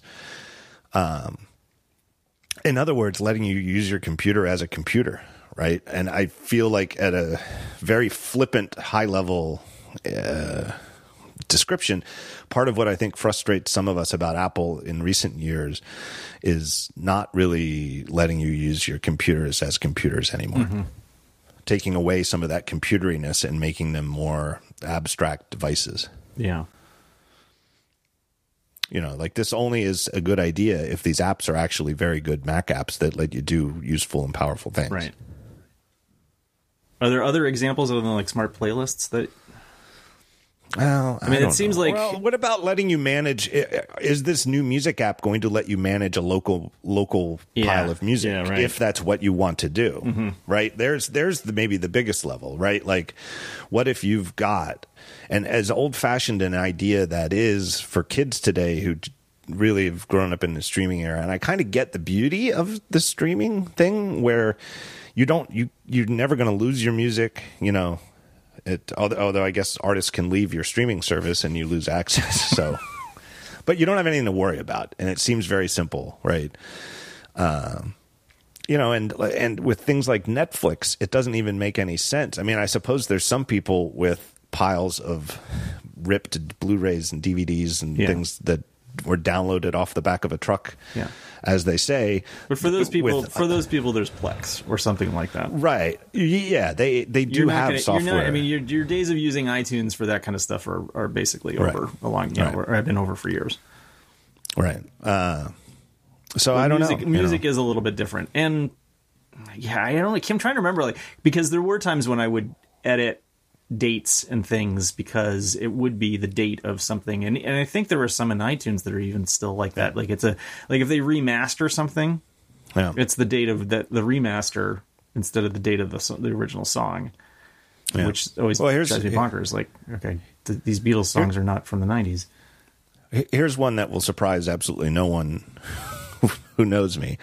Uh, long ago, like uh, when I had a big pile of music all in iTunes, it eventually made me, I couldn't stand it anymore. That I had a whole bunch of songs where all of the apostrophes were stupid straight apostrophes. so I, I wrote, and you know where it really drove me nuts is when I is when I got the uh, when I was using an iPod uh, the early iPods where they used the old classic Chicago bitmap typeface, the classic Yep, Mac one. yep, yep. Because the difference between the dumb apostrophe and the, the curly apostrophe is really, really glaring in that font, and it's such a nice, it's such a nice improvement. And it's so I wrote AppleScript and I, I fixed all of my songs like hundreds, and I didn't go by hand and type it. I wrote an AppleScript, and I don't know if it took me less time to write the script to do it than it would have to do it by hand. But that sort of thing feels, at least felt like I saved tons of time. Yeah. uh, and it was extremely satisfying to me. Ever after that, where all of my album names and song names that had apostrophes or quotes had uh, typographically correct ones. I, it made me very, very happy. Um, and it also it made me a little mad too that a lot of the ones I had were from the iTunes store. Uh, and it's like I, you know, I feel like Apple should have gotten that right. Um, but I could fix it, and it did wasn't too hard. Yeah. Uh, I really, really doubt the new music app from Marzipan is going to be Apple scriptable. In fact, I'm pretty sure. Well, maybe not. I, I take that back. I think Stephen Troughton Smith proved that it could be. Uh, so I won't say couldn't, but I think it's extraordinarily unlikely that an app. The whole point of this this developer framework is to share a code base with iOS, which doesn't have AppleScript, would be Apple scriptable. Yeah. So that's the sort of thing. And there's tons of iTunes Apple scripts out there. iTunes is wonderful is a wonderfully Apple scriptable application. There's the Doug's AppleScript site has so many great song, uh, tools out there. If you've ever wanted to do weird things with your iTunes, browsing his website and finding a bunch of scripts is super fun. I really doubt we're going to get that. Yeah. I well, I, well, I certainly don't think we'll get it to begin with, but Right. it seems like the thing that the kind of thing that might migrate uh, over time, Well, or, or or they just have to keep maintaining iTunes. Right. Well, they might, but will iTunes share a music library with the music app? There's, I mean, that's just a technical. I, I don't know. I, Well, that's the, just I think an the, interesting. the, it seems like the music app will do whatever you know will take whatever's in your cloud, Yeah. right? Which is that's a good question. Are they going to be completely separate? Yeah, because then you'd have you'd have to have twice the space if they're separate. If you're storing them Right. on the device, which Right. I don't think anybody wants to do. I mean, mine's like t- Right. 23 megabytes or something. I mean, it's fairly and it's reasonably large. and I, you know, I, I I mean, really gig- have to say, I don't, not megabytes. I don't wanna It's sp- bigger than that. I don't want to spend too much time bitching about marzipan again. I think I've beaten that horse to death, but and, and I'm not sure even calling it marzipan is the right thing to do because I believe I don't I hope I'm not fooling myself with wishful thinking, but I think I also have reason to believe that the marzipan we know today from the Mojave apps, news, stocks, uh, voice recorder, and home. Uh, they are clearly from the iOS versions of those apps, painfully so because you can they, they just look like iOS apps run some of the, especially yeah. like home just looks like an iOS app running in an you know mm-hmm. the, the, the simulator yeah uh, but it's re- part of the reason that it, it, was unveiled at WWDC last year as, as a preview is that what they had to for those apps was only the tip of the iceberg so to say of other developer things that will help make these apps not look like iOS apps running yeah. in an emulator. Yeah. Um, that there's a whole bunch of developer stuff along that line, and you know what we've seen is is different. But boy, if these apps are like those apps, that would be that would not be good, in my opinion. Yeah, it's sort of like the classic uh, the classic Mac stage uh, before going to yeah. But I guess that's one of the other tidbits they revealed is that uh, Marzipan apps will be able to open more than one window, which, again, as a bullet point, isn't really, it's not really a, a, hey, that's a cool new feature for this year's Marzipan. It's really just condemning the marzipan that they sh- decided to ship with Mojave a year ago. That they shipped it in a state where it still wasn't capable of opening more than one window. Like, which to me, in the uh, it, news app is one example. I think it's absolutely preposterous that you're supposed to treat this as a news app and there's no way to open more than one article right. at a time. Yeah. Like, if you have a long article and you want to finish reading it later, but keep reading some new stuff, it really seems pretty obvious to anybody who's ever used a Macintosh that you should be able to double click a story and have it open. I mean, anyway, and voice recorders is another one where it's it seems absolutely ridiculous that you can't have two recordings open at a time on a Mac. It's ridiculous. So, you know, that's a good sign. Like that's one small bullet point that seems like a silly little thing, but I think it it it that bullet point really is a hint that the true marzipan story is way deeper than what they revealed last year. Mm-hmm. They just had to reveal this little bit of it because they wanted a news app for Mac because they knew they were going to do this Apple News Plus thing and etc. Yeah. Yeah, I I find I find still find that app supremely frustrating. I still and like and it drives me crazy because people will send me links and they're and they're uh, often links uh, that are Apple News links and I'm just like oh god please don't do that. Do you know what? I have a service. I see. I used to publish stuff like this all the time, and I should get back into doing it. I, I, I wrote a service, you know, system, you know, like an automated thing. So it's on your Mac and it's in your services menu, and it'll take any Apple News URL and just you select it in any app, and run the service, and it turns it oh. into the original URL for the story. Oh, give me. So you don't me. have to like. yeah. give me that, all right. it, uh, it works. It's pretty simple actually, but uh, hopefully, I, am trying to think if it relies on any weird Perl stuff that I have that, that everybody doesn't have. Anyway, I'll, all right. I promise you, I will okay. help you out, John. I don't promise that everybody will get it, but I'll look into it. I, that I don't care about. but it is super frustrating. I hate yeah. getting an Apple News yeah. URL. Yeah, and I um, had like I had a story open in news, and then someone sent me a link, and I clicked on the link, and it opened to news, and I, and like the story that I wanted to read that I've been sort of saving it open that I wanted to read was just gone. Like, and I couldn't go back right. to it. It was when I click back, it would take me to the homepage. So, yeah, this is not helpful. Um, yeah, and I get it, you know, and just yeah, I am going to beat the marzipan horse a little bit, like. But for example, I and like I just think that the voice memos app is just atrocious. It's just a really bad Mac app. But then people will say, "Well, it's better than nothing." because I have voice recordings on my phone. And d- before this, there was no way to get them on my Mac. And now they sync through iCloud and I at least have my recordings on my Mac. It's better than nothing. And I'll concede that it is better than nothing, but, uh, you know, better than nothing as a company slogan, slogan is a lot different than insanely great. Yeah. right? like it used to be that we celebrated Apple for making things insanely great. And now we're saying better than nothing. like that should I have mean, been the there, there have been, but there have been lots of transitional moments. I mean, like I was talking about, like the classic, you know, when you had to Yeah. go the classic interface when we were going from, Right. uh, you know, OS nine to OS ten. Those, Right, I'm hoping that that's what we're in right now with this. right.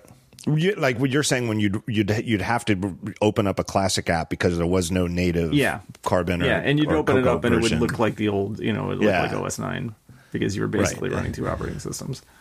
Right, right, right. Yeah, no, better than nothing. Yeah, which was you know better than nothing. But that's different though. That to me though, that was your. It was clearly that's the old thing, and you're hanging on to it. Whereas Yeah. this is a new. The thing that's different about this is that these are new things. This voice memos app is new for the Mac, and it's coming. You know, uh, I I don't excuse it as well. I, I don't think app. I think it's I think it's Like- a little more. It's not as clear cut because it's not as clear a dividing line, but Right. but in but in a way it is still it's still sort of a it's a transition uh, because we're moving Yeah. and theoretically so. I, think we're moving from those iOS apps will not be the same either. Right. It's not just a matter Hopefully. of moving the iOS apps to to the Mac and making them more Mac like. We're the hope I think is that you know based on some of the other rumors that those the the way the iOS apps themselves will be changing to make them a little bit more Mac like. Yeah. Yeah. The classic transition, now, the more I think about it, I get it that it's a transition. So I think you're right on that part. But the difference is that, and I think Apple itself did a very good job right from the get go of having all of the, their stuff was native on Mac OS 10. They nativized everything. And if you were using Apple software, you, uh, I mean, there might be some exceptions, but Yeah. you know, for the most part, the whole idea of classic was for third party stuff, and Apple couldn't make them. And there was no way, I understand enough about how it works. There was no possible way that they could make a classic version of an app look like a native Mac OS 10 app. You know, th- it mm-hmm. had to look like it, what it was. It's just the nature of how it works. Whereas there was no reason that Apple couldn't write really great Mac apps for news and stocks and voice recorder. You know, Yeah. it, it, there's just no reason not to. Like, it's just very alarming. I don't know. I don't want to keep going on it. Okay. All right. I just, I- I just really hope that one of my key hopes, maybe my single biggest hope for WWDC this year, is that when they unveiled the the the here's the real marzipan, will be like, what the hell were they thinking last year? Right. As opposed to thinking, oh God, that was the beginning of the end.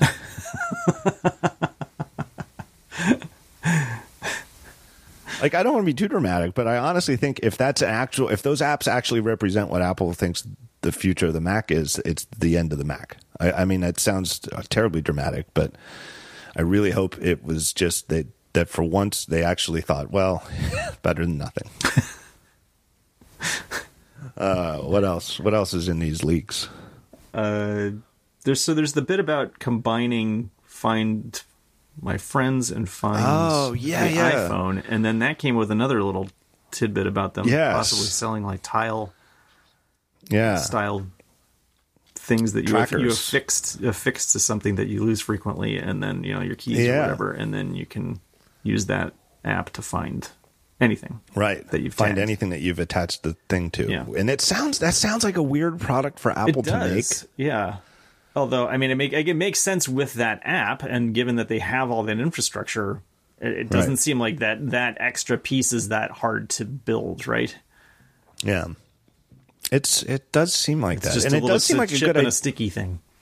Yeah, it does seem like a good idea to combine the two apps. Uh, Mm-hmm. You know, Uh, the tile product is very curious. I'm guessing, just purely a guess, but I'm guessing that that tile thing is not a WWDC announcement. That that is Yeah, no, something right. that the support for it's in the OS, I guess, bec- which would suggest they think they're gonna they might ship it within the next year. But that seems like something that they would unveil in like September, September. alongside new Yeah. iPhones. Right. Uh, but yeah, really interesting. Sometimes I worry too. I worry too about like Apple stuff being too expensive. Uh, like I really do think I don't think anybody at Apple was fooled about like how popular HomePod was going to be at three hundred fifty dollars. Like I think they kind of knew that like in a market full of seventy dollar speaker things that people think are fun. 350 is really high, Mm-hmm. but it really is like a $350 product. Although they just cut the price a little bit, right? Yeah. Isn't it like 329 now or Yeah. or 300? I- uh, well, I think they're. I think that as they can, as they can reduce the price, I think they are reducing the price. I don't think it's. I don't think it's so much a sign that uh, their it sales are so bad they have to cut the price. I think it's that production costs have gone down, so they can reduce the price. But they built a very expensive speaker system. Three hundred uh, bucks. I worry that Apple might build three hundred dollar tile trackers. I worry. I worry that Apple will charge you a service fee every month to track certain. Like it's it's four dollars a month to track your keys. Do you? Is there anything that you would use that for? no, I don't think. So. I'm- I don't think so. There's nothing that I. I mean, I pretty and I. I may be like more meticulous than most about keeping track of things. Um, so I rarely. I, I never lose my keys. I almost, I- almost never lose my keys. I almost never lose my keys, uh, and I'm pretty. Uh, part of it is just by being f- fairly rigorous about only putting them. That's right. Exactly. In- I, there's one place where I put them.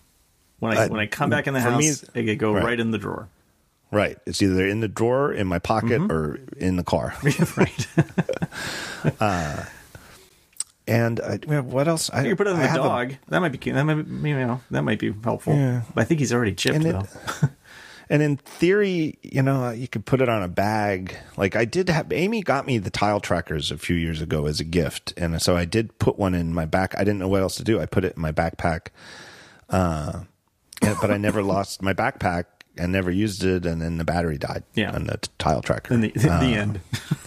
yeah, the end. That was the end of the story. Uh, a very sweet gift. It's clever because I had been thinking about it, and it is Yeah. certainly it was you know. But the only thing I really used it for was testing it. you know, like I'd hide it somewhere and Yeah. see if I could find it. Yeah. Oh, there it is. But anyway, interesting, interesting unveil there. The Uh, um yeah, I think that uh, we just spent like two days trying to find Karen's um I uh AirPod case. mm, see, but that wouldn't help, right? Because you couldn't put a tile on that. I kind of wish the AirPod case had Why that. could you not put a tile on that? well, I don't know. Maybe that if it's small enough. Yeah, I, mean, would what think. you? I well, I, I I don't know. I maybe I'm over imagining. For some reason, I was imagining apples would be a lot smaller than, than the Yeah, maybe. than the tile Maybe. one. But I don't know. I guess it probably I don't would know be. why I made that jump. I just figured it's going to be way smaller because that's always been my problem with the tile thing. One of my problems with it. It seems like it's. I'm not going to put one of those on my keys for. for well, I mean, because I don't lose my keys very much, but it's another thing to put on my keys, and I've already got too many keys. Yeah, I, I, keys are uh, the obvious one, but I don't lose my keys, and uh, and my daily carry key thing is just one key. So Okay. So yeah, so we I have two don't- cars, so I've got two fobs, and then we have like door keys, you know, two door keys, mailbox key, key to my in-laws' house. yeah, yeah, I don't have any of that. Yeah. Anyway, keys are the obvious solution, but it seems like Apple wouldn't do it if it was just keys. So maybe there's more to this. You know, I wouldn't be surprised if there's a lot more to it, or, or if when they announce whatever the thing is, if it's so different that we have to think before we go back and think, oh, wait about remember Rambo's nine to five leak about the tile trackers? That's that. You know, like it might be that sort of story where it's really the tip of the iceberg. Um. Hmm. So what else was there? Let me look at this. Hmm. Oh, dark mode's coming to iOS. Oh. Another one that was long rumored, Yeah. but seemingly confirms it. Um, that seems weird. to me. Are you a dark mode person? um, I am usually, not always, but uh, I think it depends. To me, it, well, not on the Mac. No. Um, I, I was thinking, I was thinking deep- of like in in-app dark dark modes. Um, so like in uh, Tweetbot, etc. Uh, I, I have- tend to use them I've night. run, I've run BB Edit in dark mode for many years. I long ago I used to every three months or so get bored even- and switch switch the theme. I guess I had forgotten Uh, BB Edit has a dark mode. Well, for years, the it wasn't really like a system wide dark mode for the app. Like the Find dialogue still looked like a regular platinum appearance, whatever you want to call aqua appearance. It's just that the actual text editor area would have a dark background with light colors, and BB Edit is such a minimal app that whatever color the text background is really is what color the app looks like. Um, but I for years now I've kept it in dark mode, and it's just somehow it sticks in my head, and I use it so often. I use it every day. I I like having it be in this very visually distinctive state where it doesn't look like all these other apps with a white Mm-hmm. background. But Yeah, I do that. I do that with Terminal. I, I, I yeah, so Terminal's another one where I use like a blue background in Terminal, so it doesn't look like BB Edit with a dark dark gray background. So Terminal and BB Edit, I've always used a dark background just to have it look different. Yeah. And I can't explain it, justify. It's probably just purely arbitrary, and I could train myself to use dark mode system wide, but I don't. But I don't even use. I never use it on the iPhone. I don't. It. I don't know if it's my eyes or what, but um, I pretty much run every app in light mode all day long. Is Terminal the only? I know- Is Terminal the only thing you can run and run opaque? Like Yeah, I think so. Yeah. Well, Is there some- I can't it's the only one where they expose it. Yeah. yeah. Yeah. So I do. I do a black background and make it slightly see through and have a green Yeah. text, so it looks like a. Yeah. I. It looks very um, matrixy. Uh, uh, Trying to think. So dark mode, I know people are nuts for it. There's uh, an introduction of a new standard undo gesture for the text input Oh, on yeah. iPad. You'll do a three finger tap or, or slide left and right or something to do undo and redo. And you think, ah, that may not be discoverable, but there's some apparently some sort of like, hey, first time you're running it, they're going to tell you, hey, you can do this and you can undo. So that's good. I was confused at first because I remembered that my iPad has undo buttons above the keyboard, but I, for, I had forgotten that the iPad Pros, as of today, have a totally different keyboard than non pro iPads. So the iPad Pros have like extra buttons, like undo and redo, that other iPads don't, even if they're running the same version of iOS 12. And the other iPads can still do the split view where you drag Yeah. the keyboard up and it splits into two halves. And inexplicably, inexplicably, this is one of the most inexplicable things in all of Apple to me. The bigger iPads, the Pros, don't have the it's feature. very weird. I'm t- I, the more I think about it, I, I get so frustrated. I cannot believe it. Like when I I try to end the workday and put the Mac away, and then you know use the iPad and my iPad and iPhone at in the nighttime as as more of a relaxation day. I can't believe when I want to type out even just a tweet, I type so much worse on my iPad than I do on my iPhone. I'll actually put my iPad down, take out my iPhone, and right there so that I can just use my thumbs. Yeah. Anyway. But it wasn't like that on the original ones, right? I mean, the, you in the original Pros. You, No, you could split it, I yeah, think. it's just the new ones. Yeah, when they changed the size, right, when they made right. it bigger than which made me think like maybe it had something to do with like the the camera, like the Face ID thing, but I that doesn't make any sense. Yeah, I don't know. Uh, what else? Font management is getting a major update upgrade on iOS, uh, and I wrote that that's a true finally for this one uh, because it just seems crazy. You, if you would have told me back in you know 1992 that you know 17 years from now apple would have an eight-year-old com- personal computer platform that didn't let you install your own fonts i would have shit my pants I would have thought, you know, like I would have thought, oh my god, I'll bet, I'll bet Larry Ellison bought the company and you know t- turned it into a division of Oracle or something, you know, like there's no other way. How could that be possible? So you know, for something that people are supposed to quote unquote work on, it's you know, it, I really hope that they they do a nice job with that because it Yeah. seems important. Yeah. Then there's this um, sidecar thing. What's that? That's, so that's where you can use the iPad as a oh yeah, desktop yeah, yeah. That sounds interesting. uh, another monitor, Right. which will Uh, put you know, several people in business, I guess. or is it? Do you have? I is a have, threat? I have. I have the Luma product. Uh, Luna. the little red Luna, That's it. It's a little red dongle that you put on your Mac, and then it it acts as a display port or whatever. Thunderbolt. I, I forget which version I have for my old Mac, but whatever. It looks to a Mac like it's an external display, Right. but it's really just a little dongle, little tiny dongle plugged in. But then it shoots the image over to the Luna app on your iPad, and you can mm-hmm. use the iPad, and it, it works pretty well. And I have, and I've, you know, so I spent a hundred dollars or whatever it costs to see it, and was impressed and never used it. because I have no need for it. yeah, yeah. That's why I At don't, all. that's why I don't have it. I'm sure it's useful for. I mean, I can think that there are many people who would have that Yeah. Yeah. that need. But um, Well, but it also seems, and, and as impressive as it is that a third party shipped that product and got it, has it working as well as they do, um, it really seems like it's something that has to be built into the system Mm-hmm. to really work well and to get the API support so that Mac apps can totally understand that they might be getting Apple Pencil input. yeah, right. Because that's Even the, though- that's the sort of the holy grail of Yeah. yeah of that Right. application. Right. Uh, trying to think. I guess there's not much more. It's not worth going through them all one by one, other than the that basic general uh, uh, meta story of how Yeah. in the world did all this stuff leak. Right. Let me take a break here and thank our third and final sponsor. And I'm very excited about this because it's a longtime favorite of mine.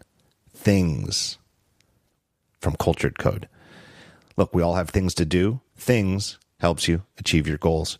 Things started life as an award winning Mac app, now has iOS counterparts. In fact, the iOS app was one of the first 500 apps in the App Store. Terrific, rock solid sync between all of the clients so you can keep everything in sync across all your devices. And always has had a terrific interface. Two time Apple Design Award winner. Very, very cool interface, very simple to use. But they had a major redesign with Things version 3 just two years ago. And since then, since the redesign two years ago, they've been adding features at a very very regular clip. This is one. Of, this is an app. It doesn't badger badger you with updates, but updates come on a regular basis and they're very significant. And they just keep adding support for new stuff, the latest and greatest in the OS. So maybe you tried it long ago, decided against it. If you looked at it a while back, it really is worth taking a fresh look because it's it just keeps getting better and better. It's very simple to do the easy stuff, just organizing to dos. They have a system wide shortcut for quick entry, which makes it really easy to add something from anywhere. And they've added new features like mail to things so you can send email from any device anywhere, have it added to your things account. They have tags, which is very, very important to me. I don't know that I would use the app without it. That's how I like to organize my stuff. You tag stuff, then you can look at everything tagged with the same tag, get them all grouped together. You can add elaborate notes to an individual item. You can add checklists to an individual item, or an item can just be, you know, just a simple reminder to, uh, you know, go to the grocery store. It really has you covered for the simplest stuff to organizing really complex projects in a way that the whole project is there when you want to look at it, but your just list of stuff you want to do today is in a separate area of the app. All very well organized, beautiful to look at, and easy to use. Super easy to figure out. Uh, and hey, they support all sorts of stuff in the OS on the Mac. Uh, they have action and today extensions, so you can see it over there in your little uh, today area on the right side of your Mac. They have a watch app. They uh, integrate with the system reminders and calendar, Siri shortcuts, and one of my favorites, AppleScript support. It's a great, great Mac app. It really is. I use it every day. I've been using it for years, and it's it really it's one of my favorite apps. Now, if you think it might be of interest to you, here's what you do. They have a free trial for the Mac. Just go to their website, thingsapp.com. Download the app, get a free trial. You don't have to pay anything. Just try it. What you, it, why not try things if you aren't already using it? It really is a great app, makes me happy every day. And I just love to see a terrific native Mac app continue to be updated and do so well. Um, so, my thanks to Things for supporting the talk show. Uh, anything else? Is there anything we missed on this before we, we wrap it up?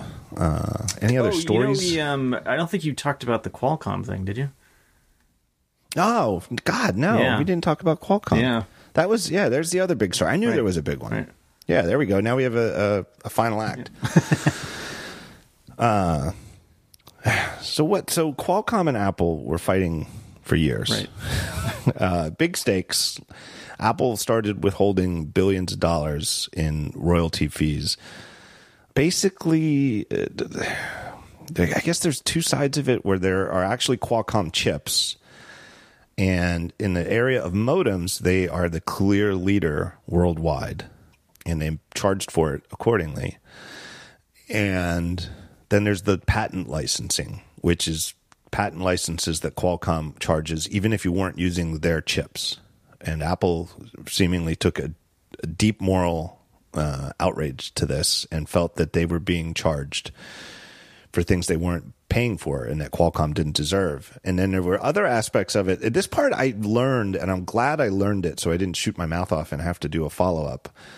Um, but I knew that the one way that Qualcomm was charging for the license fees was based on the overall cost of the device. So instead of saying, okay, this is a $7 part, and you can put this $7 part in a $100 phone or in a $500 phone or a $1,000 phone, instead, they would charge you based on what the price of the phone was for the price of the part. And then so Apple, because they, they make more expensive phones, was paying more for the same Hmm. either chips or licensing fees that other company were, and they hmm. saw this as deeply unfair. And I th- always thought that was a little curious for Apple to take an objection to, because that's exactly how the App Store works. right? Isn't it a true. little rich for Apple? I have to agree with them that it doesn't really sound fair. Yeah. Uh, yeah. But on the other hand, right. you know, if if a dollar app yeah that always used to, that i used to work in the financial services industry and it used to drive me insane because we would get certain software products and a lot of the companies would charge you um, not based on like the number of seats of you know users or whatever but they would charge you how much uh, charge you for assets under management it's just like right. those are just numbers stored in the system the system like still does exactly the same thing whether you have a right. big number or a small right. number Right. And that's also the sort of thing where I I mean, I enjoy having money. I I I I'm trying to run a successful business. I, th- I think I'm doing okay. Uh, I believe in capitalism overall. I don't want to go on a whole, you know, whole rant about that, but but there is a part of me that has a sense of shame, and so I a pricing scheme like that would never occur to me. Like I, my job is to come up with how do we charge Moltz's company for our software, and how do you know because we want to make more money. I might think of some ways to make more money, you know, like, you know, mm-hmm. some kind of thing where if they have X number of seats, they have to pay more or something. Uh, it would never occur to me to charge by assets under management, but it just wouldn't even occur. Somebody, yes. but somebody thought of it and it worked, and they're probably sitting on an island yeah, somewhere yeah, that they own. Right. Right. but anyway, Apple objected to that, and they were fighting, uh, and you know they were going to court, and they even went to court. They even had a full day in court. Yeah, and then the well, next and that was announced. part of the interest. That was one of the interesting parts of the story, right? Because uh, the the question was who who blinked, and it seems like right. it was probably Apple. Yeah, because um, it just it's the, these things often do settle. They sometimes do go to court, but it's really unusual to go to court and start it and then settle right away. Mm-hmm. Uh, and then later in the same day, Intel announced that they were getting out of the business of making 5G cellular modems for mobile devices.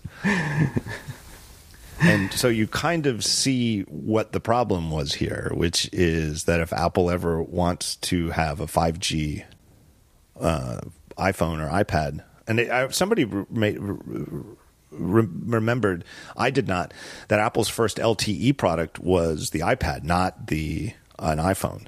Oh, the first yeah. five, right. the first LTE iPhone, the five phone, the iPhone five came out after the first uh, LTE capable iPads, which actually makes a lot of sense at a technical level. You think like, hey, the iPhone's going to get it because that's the you know that's the favorite child, that's the flagship product of the company.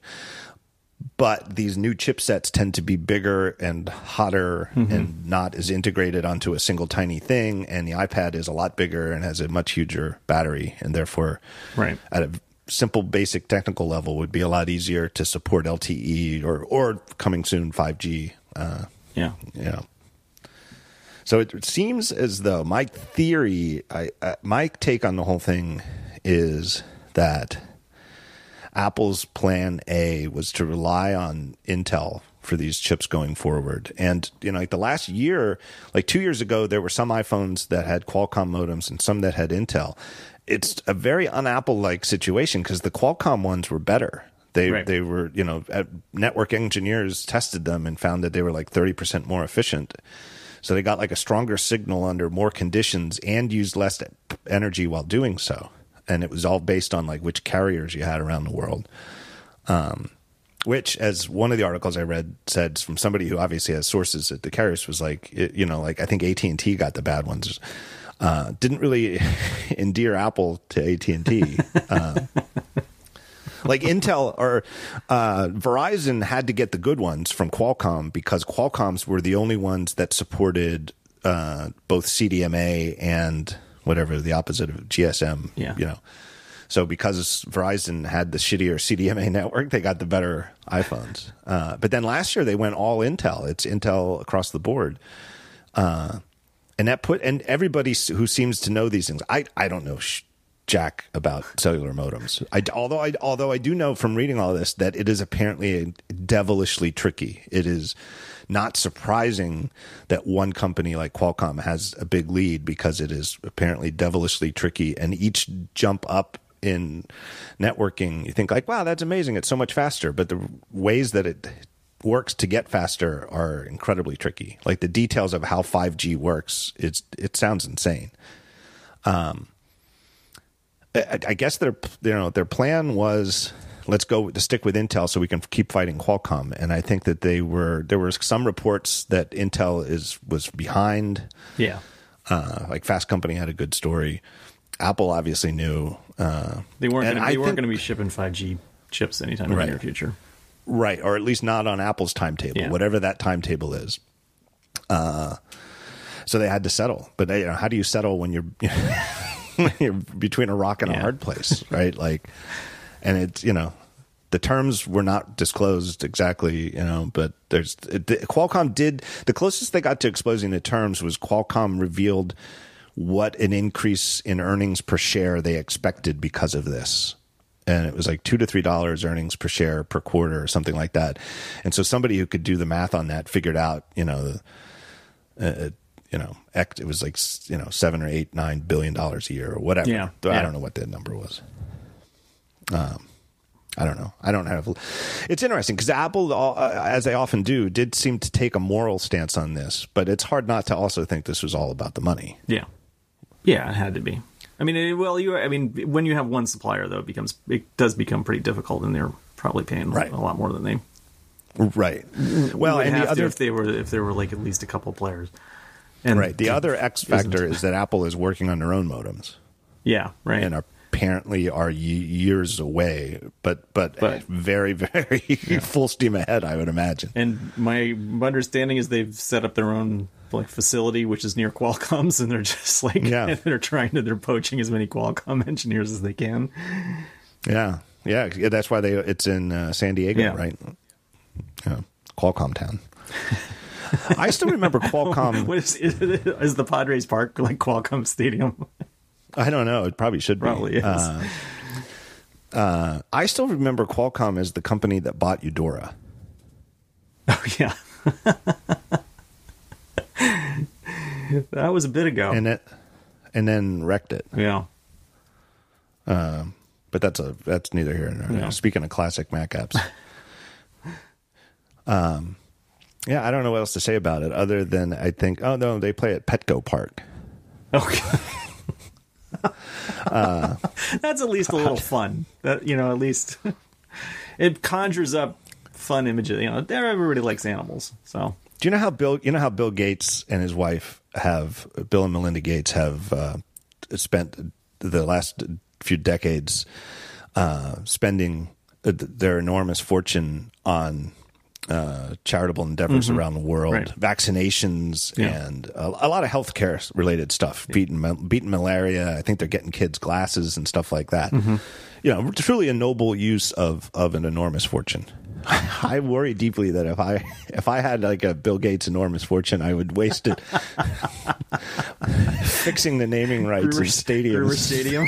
no, I don't know. I would- what I would do is I would go back. I, I, I wouldn't want to put my name on any of them. I, I would want to go to the White Sox and say I want to buy out Guaranteed Rate Field and rename it Comiskey Yeah, Park. right. This I want this renamed Comiskey Park. I would like to give them all good names, Yeah. not spiteful names because I'm not a fan of their team. I would just like I would like all of these ballparks to have a a, a nice name that it, you know. Uh, Hell, we I might name I might have the Mariners field named Edgar Martinez Park. Yeah, there we go. I don't know. I mean, something like that. Sure. What a waste of a fortune. God, I wish I had a fortune to waste.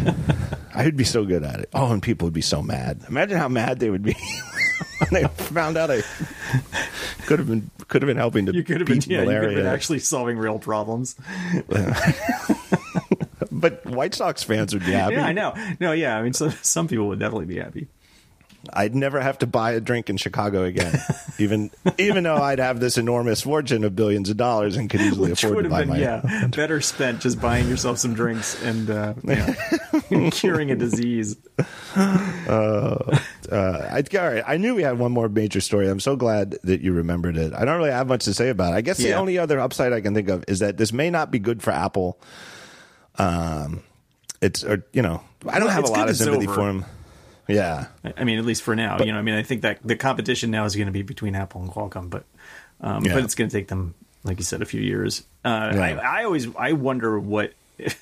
I haven't kept up on Intel very much, but it seemed like a number like five or six years ago, people were saying, "Oh, they're getting into AR, they're getting into these chip, these modem chips, so they're going to be you know gangbusters because they're Intel and they're so big and they can do anything." And now they're like, they're, they're downsizing. They're not successful. They've, they've I think they've dropped their AR stuff. They've dropped the the 5G chips, the modem chips. I, it, it it it's a bit ignominious that they're. It's like this is like totally this completes their uh, any attempt at getting into the mobile game. Yeah. it, it is kind of ignominious given how what an ass kicking company they were in the PC era, uh, and how just and it's just hard to overstate how dominant they they were, and you know along with Microsoft, but Microsoft is still doing their thing. yeah, Microsoft sort of has like made a- turned, turned it around to a large degree. Right, right. The the you know S- Satya um, Satya Nadella has has really turned this you know turned that company around, and they are you know doing different things but doing them well. But man, oh man, it's very it seems very painfully obvious that Intel should have, in some sense of the word, should should have been a killer company in mobile chips. Yeah. and now they can't even make a modem. I know, and I know. I just got done. I, it's so unfair because I just got done saying how de- devilishly tricky the whole thing right, seemingly right. is. But but that's what And they Intel did, did. they, made did make some modems, but they just didn't Right. do it well enough to make it a good business. no. Uh, it does fit with the Cook doctrine, which I think is interesting. I, I I always link to Horace Dediu's summary of it, and it's some statement of like a sort of mission statement that Tim Cook gave. I don't know if it when it was first became CEO or maybe he was still COO, and it's longer. It actually espouses more than this, but the part that always sticks with me that one of the things Apple does, according to Cook's doctrine, is owning and controlling the primary technologies behind the products that Apple makes and I think they obviously miscalculated on these cellular modems years ago. And and, and on the on the flip side, one of the least heralded, but I think uh, most astounding strategic successes in the history of the industry, let alone just Apple, was their decision to get into the mobile chip game with that. What was the company they bought? Oh, God, I can't remember. just a, it was a small investment overall and uh you know turned it into these a series processors mm-hmm. and i just i still remember the the keynote where they announced i think it was the a4 was the first one and that that was their design and the pride that steve jobs had in it was so palpable it was like I just remember thinking, like, from just listening to the way he announced it, that this really wasn't about this A4 chip. This is about like Apple's future. Like, it was a very big deal to him, and in hindsight, it it truly is. Um, uh, you know, I think they might have miscalculated on when they should have gotten into the cellular modem game because it maybe miscalculated at how what a stranglehold one company, Qualcomm, was going to have over it. Yeah. Well, ideally But the they'll- good they will up- have they will have set themselves up a little bit better sometime down the road. The upside for us as users is we'll get better modems because the Qualcomm ones are better. and I hopefully we'll get you know maybe we'll get 5G phones better. I don't really care. I don't. I have to say, Well, that, it's not all rolled yeah. out yet, and Right. and It's not even there's a whole bunch of there's Not a whole even bunch of infrastructure. Even like yeah, yeah, I mean, there's so much that needs to be done in order for it to be uh, truly meaningful. That Right. Right. I, I, There's I mean, s- s- thinking that it's going to come in 2020, maybe, but it may not come until Yeah. 2021. But Yeah. it's probably not going to be that big a deal. Well, and yeah, and the other thing is, I, I have to say, my LTE service is excellent most places Yeah. I go. Like, I can't think of, I'm trying to think of things I do where having something even faster would be better. Uh, I, you know, I, it's pretty, pretty hard to come up with anything. Like, I stream video at the highest resolution I want. I mean, I guess there's cover- compression. coverage is a little bit more of an issue than than Yeah. speed, really. Right, and penetrating into like basements or Mm-hmm. thick buildings, and it seems it sounds to me like 5G has a lot of problems in that area, but with, we shall see. Yeah. But it'll, you know, at the very least, it's it better modems for for iPhone users. Uh, John, I thank you. Thank you. Uh, I guess there was one more thing. Here we Oh. have one more thing. One more thing. We could do it quickly. Okay. You said before. I thank God I forgot this. I didn't forget it. You still use an iPhone SE. Uh, yes. And there was a rumor recently, Yeah. separately from Guilherme Rambo, It's this- that Apple Yeah. Go ahead. is going to do. They're going to do a new iPhone 8 with updated internals. Yeah. So like like like the Mariners, we started with the Mariners and my by not setting my heart on their early good performance. Um, when we can close on on me not getting my heart set on uh, rumors of a smaller phone. I will believe it when I see it. I hope that they make a smaller phone, um, even if it is. I would s- still rather it be smaller than the eight form factor, Right, uh, right. Because the SE is is much more the sweet spot, sweet spot for me. And particularly, I I just had my um my vision checked and my my prescription changed, and now I can I can read things better uh, because I'm at the age I'm, I'm so old now that my my nearsightedness is correcting itself. And so Yes, my, yeah, my uh, prescription what was overcompensating, and so Yep, he dialed me back down. And now I can Yep. now I can read text better. And so now my my SE is, you know, I don't have to pump up the t- the text, and it's not like getting like four words on the on the front of it. Um, so uh, I I'm, I'm back all in on on small phones. It it sounds right to me that the, if they were going to do another SE type thing, that doing it in the iPhone 8 size factor sounds about right. Mm-hmm. Even though I know for the those like you and my friend uh, Mike Davidson, who's a huge aficionado of that smaller size, and really, really was just, was just bitching to me the other day about his iPhone 10s being too goddamn big. yeah.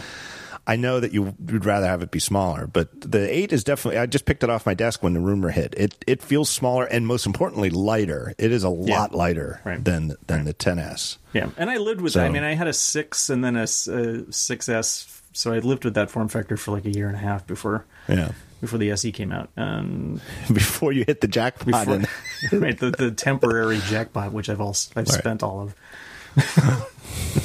I have this phone. This phone is now three years old, that's amazing. which is the first. I mean, it's definitely the first iPhone that I've used for that long.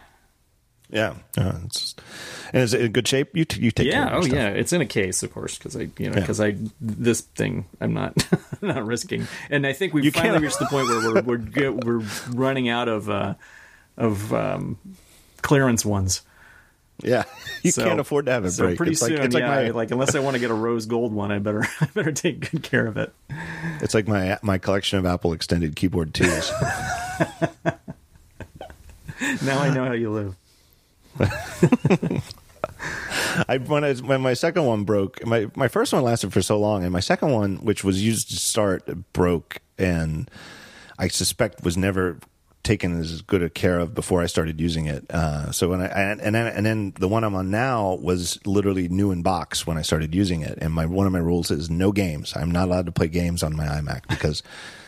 Press too hard on those keys. This thing, this baby's got to last me for a long time. You need a second gaming keyboard. All right. Yeah. Anyway, John Moltz, I thank you very much. Uh, you got a bunch of other podcasts, but you've got uh, the one of them is turning this car around Yep. With our friends Dan and Nope. uh, Dan Moren. nope. that is John Armstrong and Lex Friedman, and then uh, the, John Armstrong the and Lex Friedman. Dan does not have kids yet. Dan, and then the rebound with Dan and Lex, and the Speedy Aerocast with our good friends Dan and Guy English. well, I knew it was. I knew he was on it. One of the shows. well, they're all good shows uh, that I obviously listen to all the time. I'm, I'm so glad you listened to the Speedy Aerocast. Yeah, I, that's that's a favorite. I got the Did not I got uh, I got I got notifications on for when new episodes come out of that one. that, that really means something to me.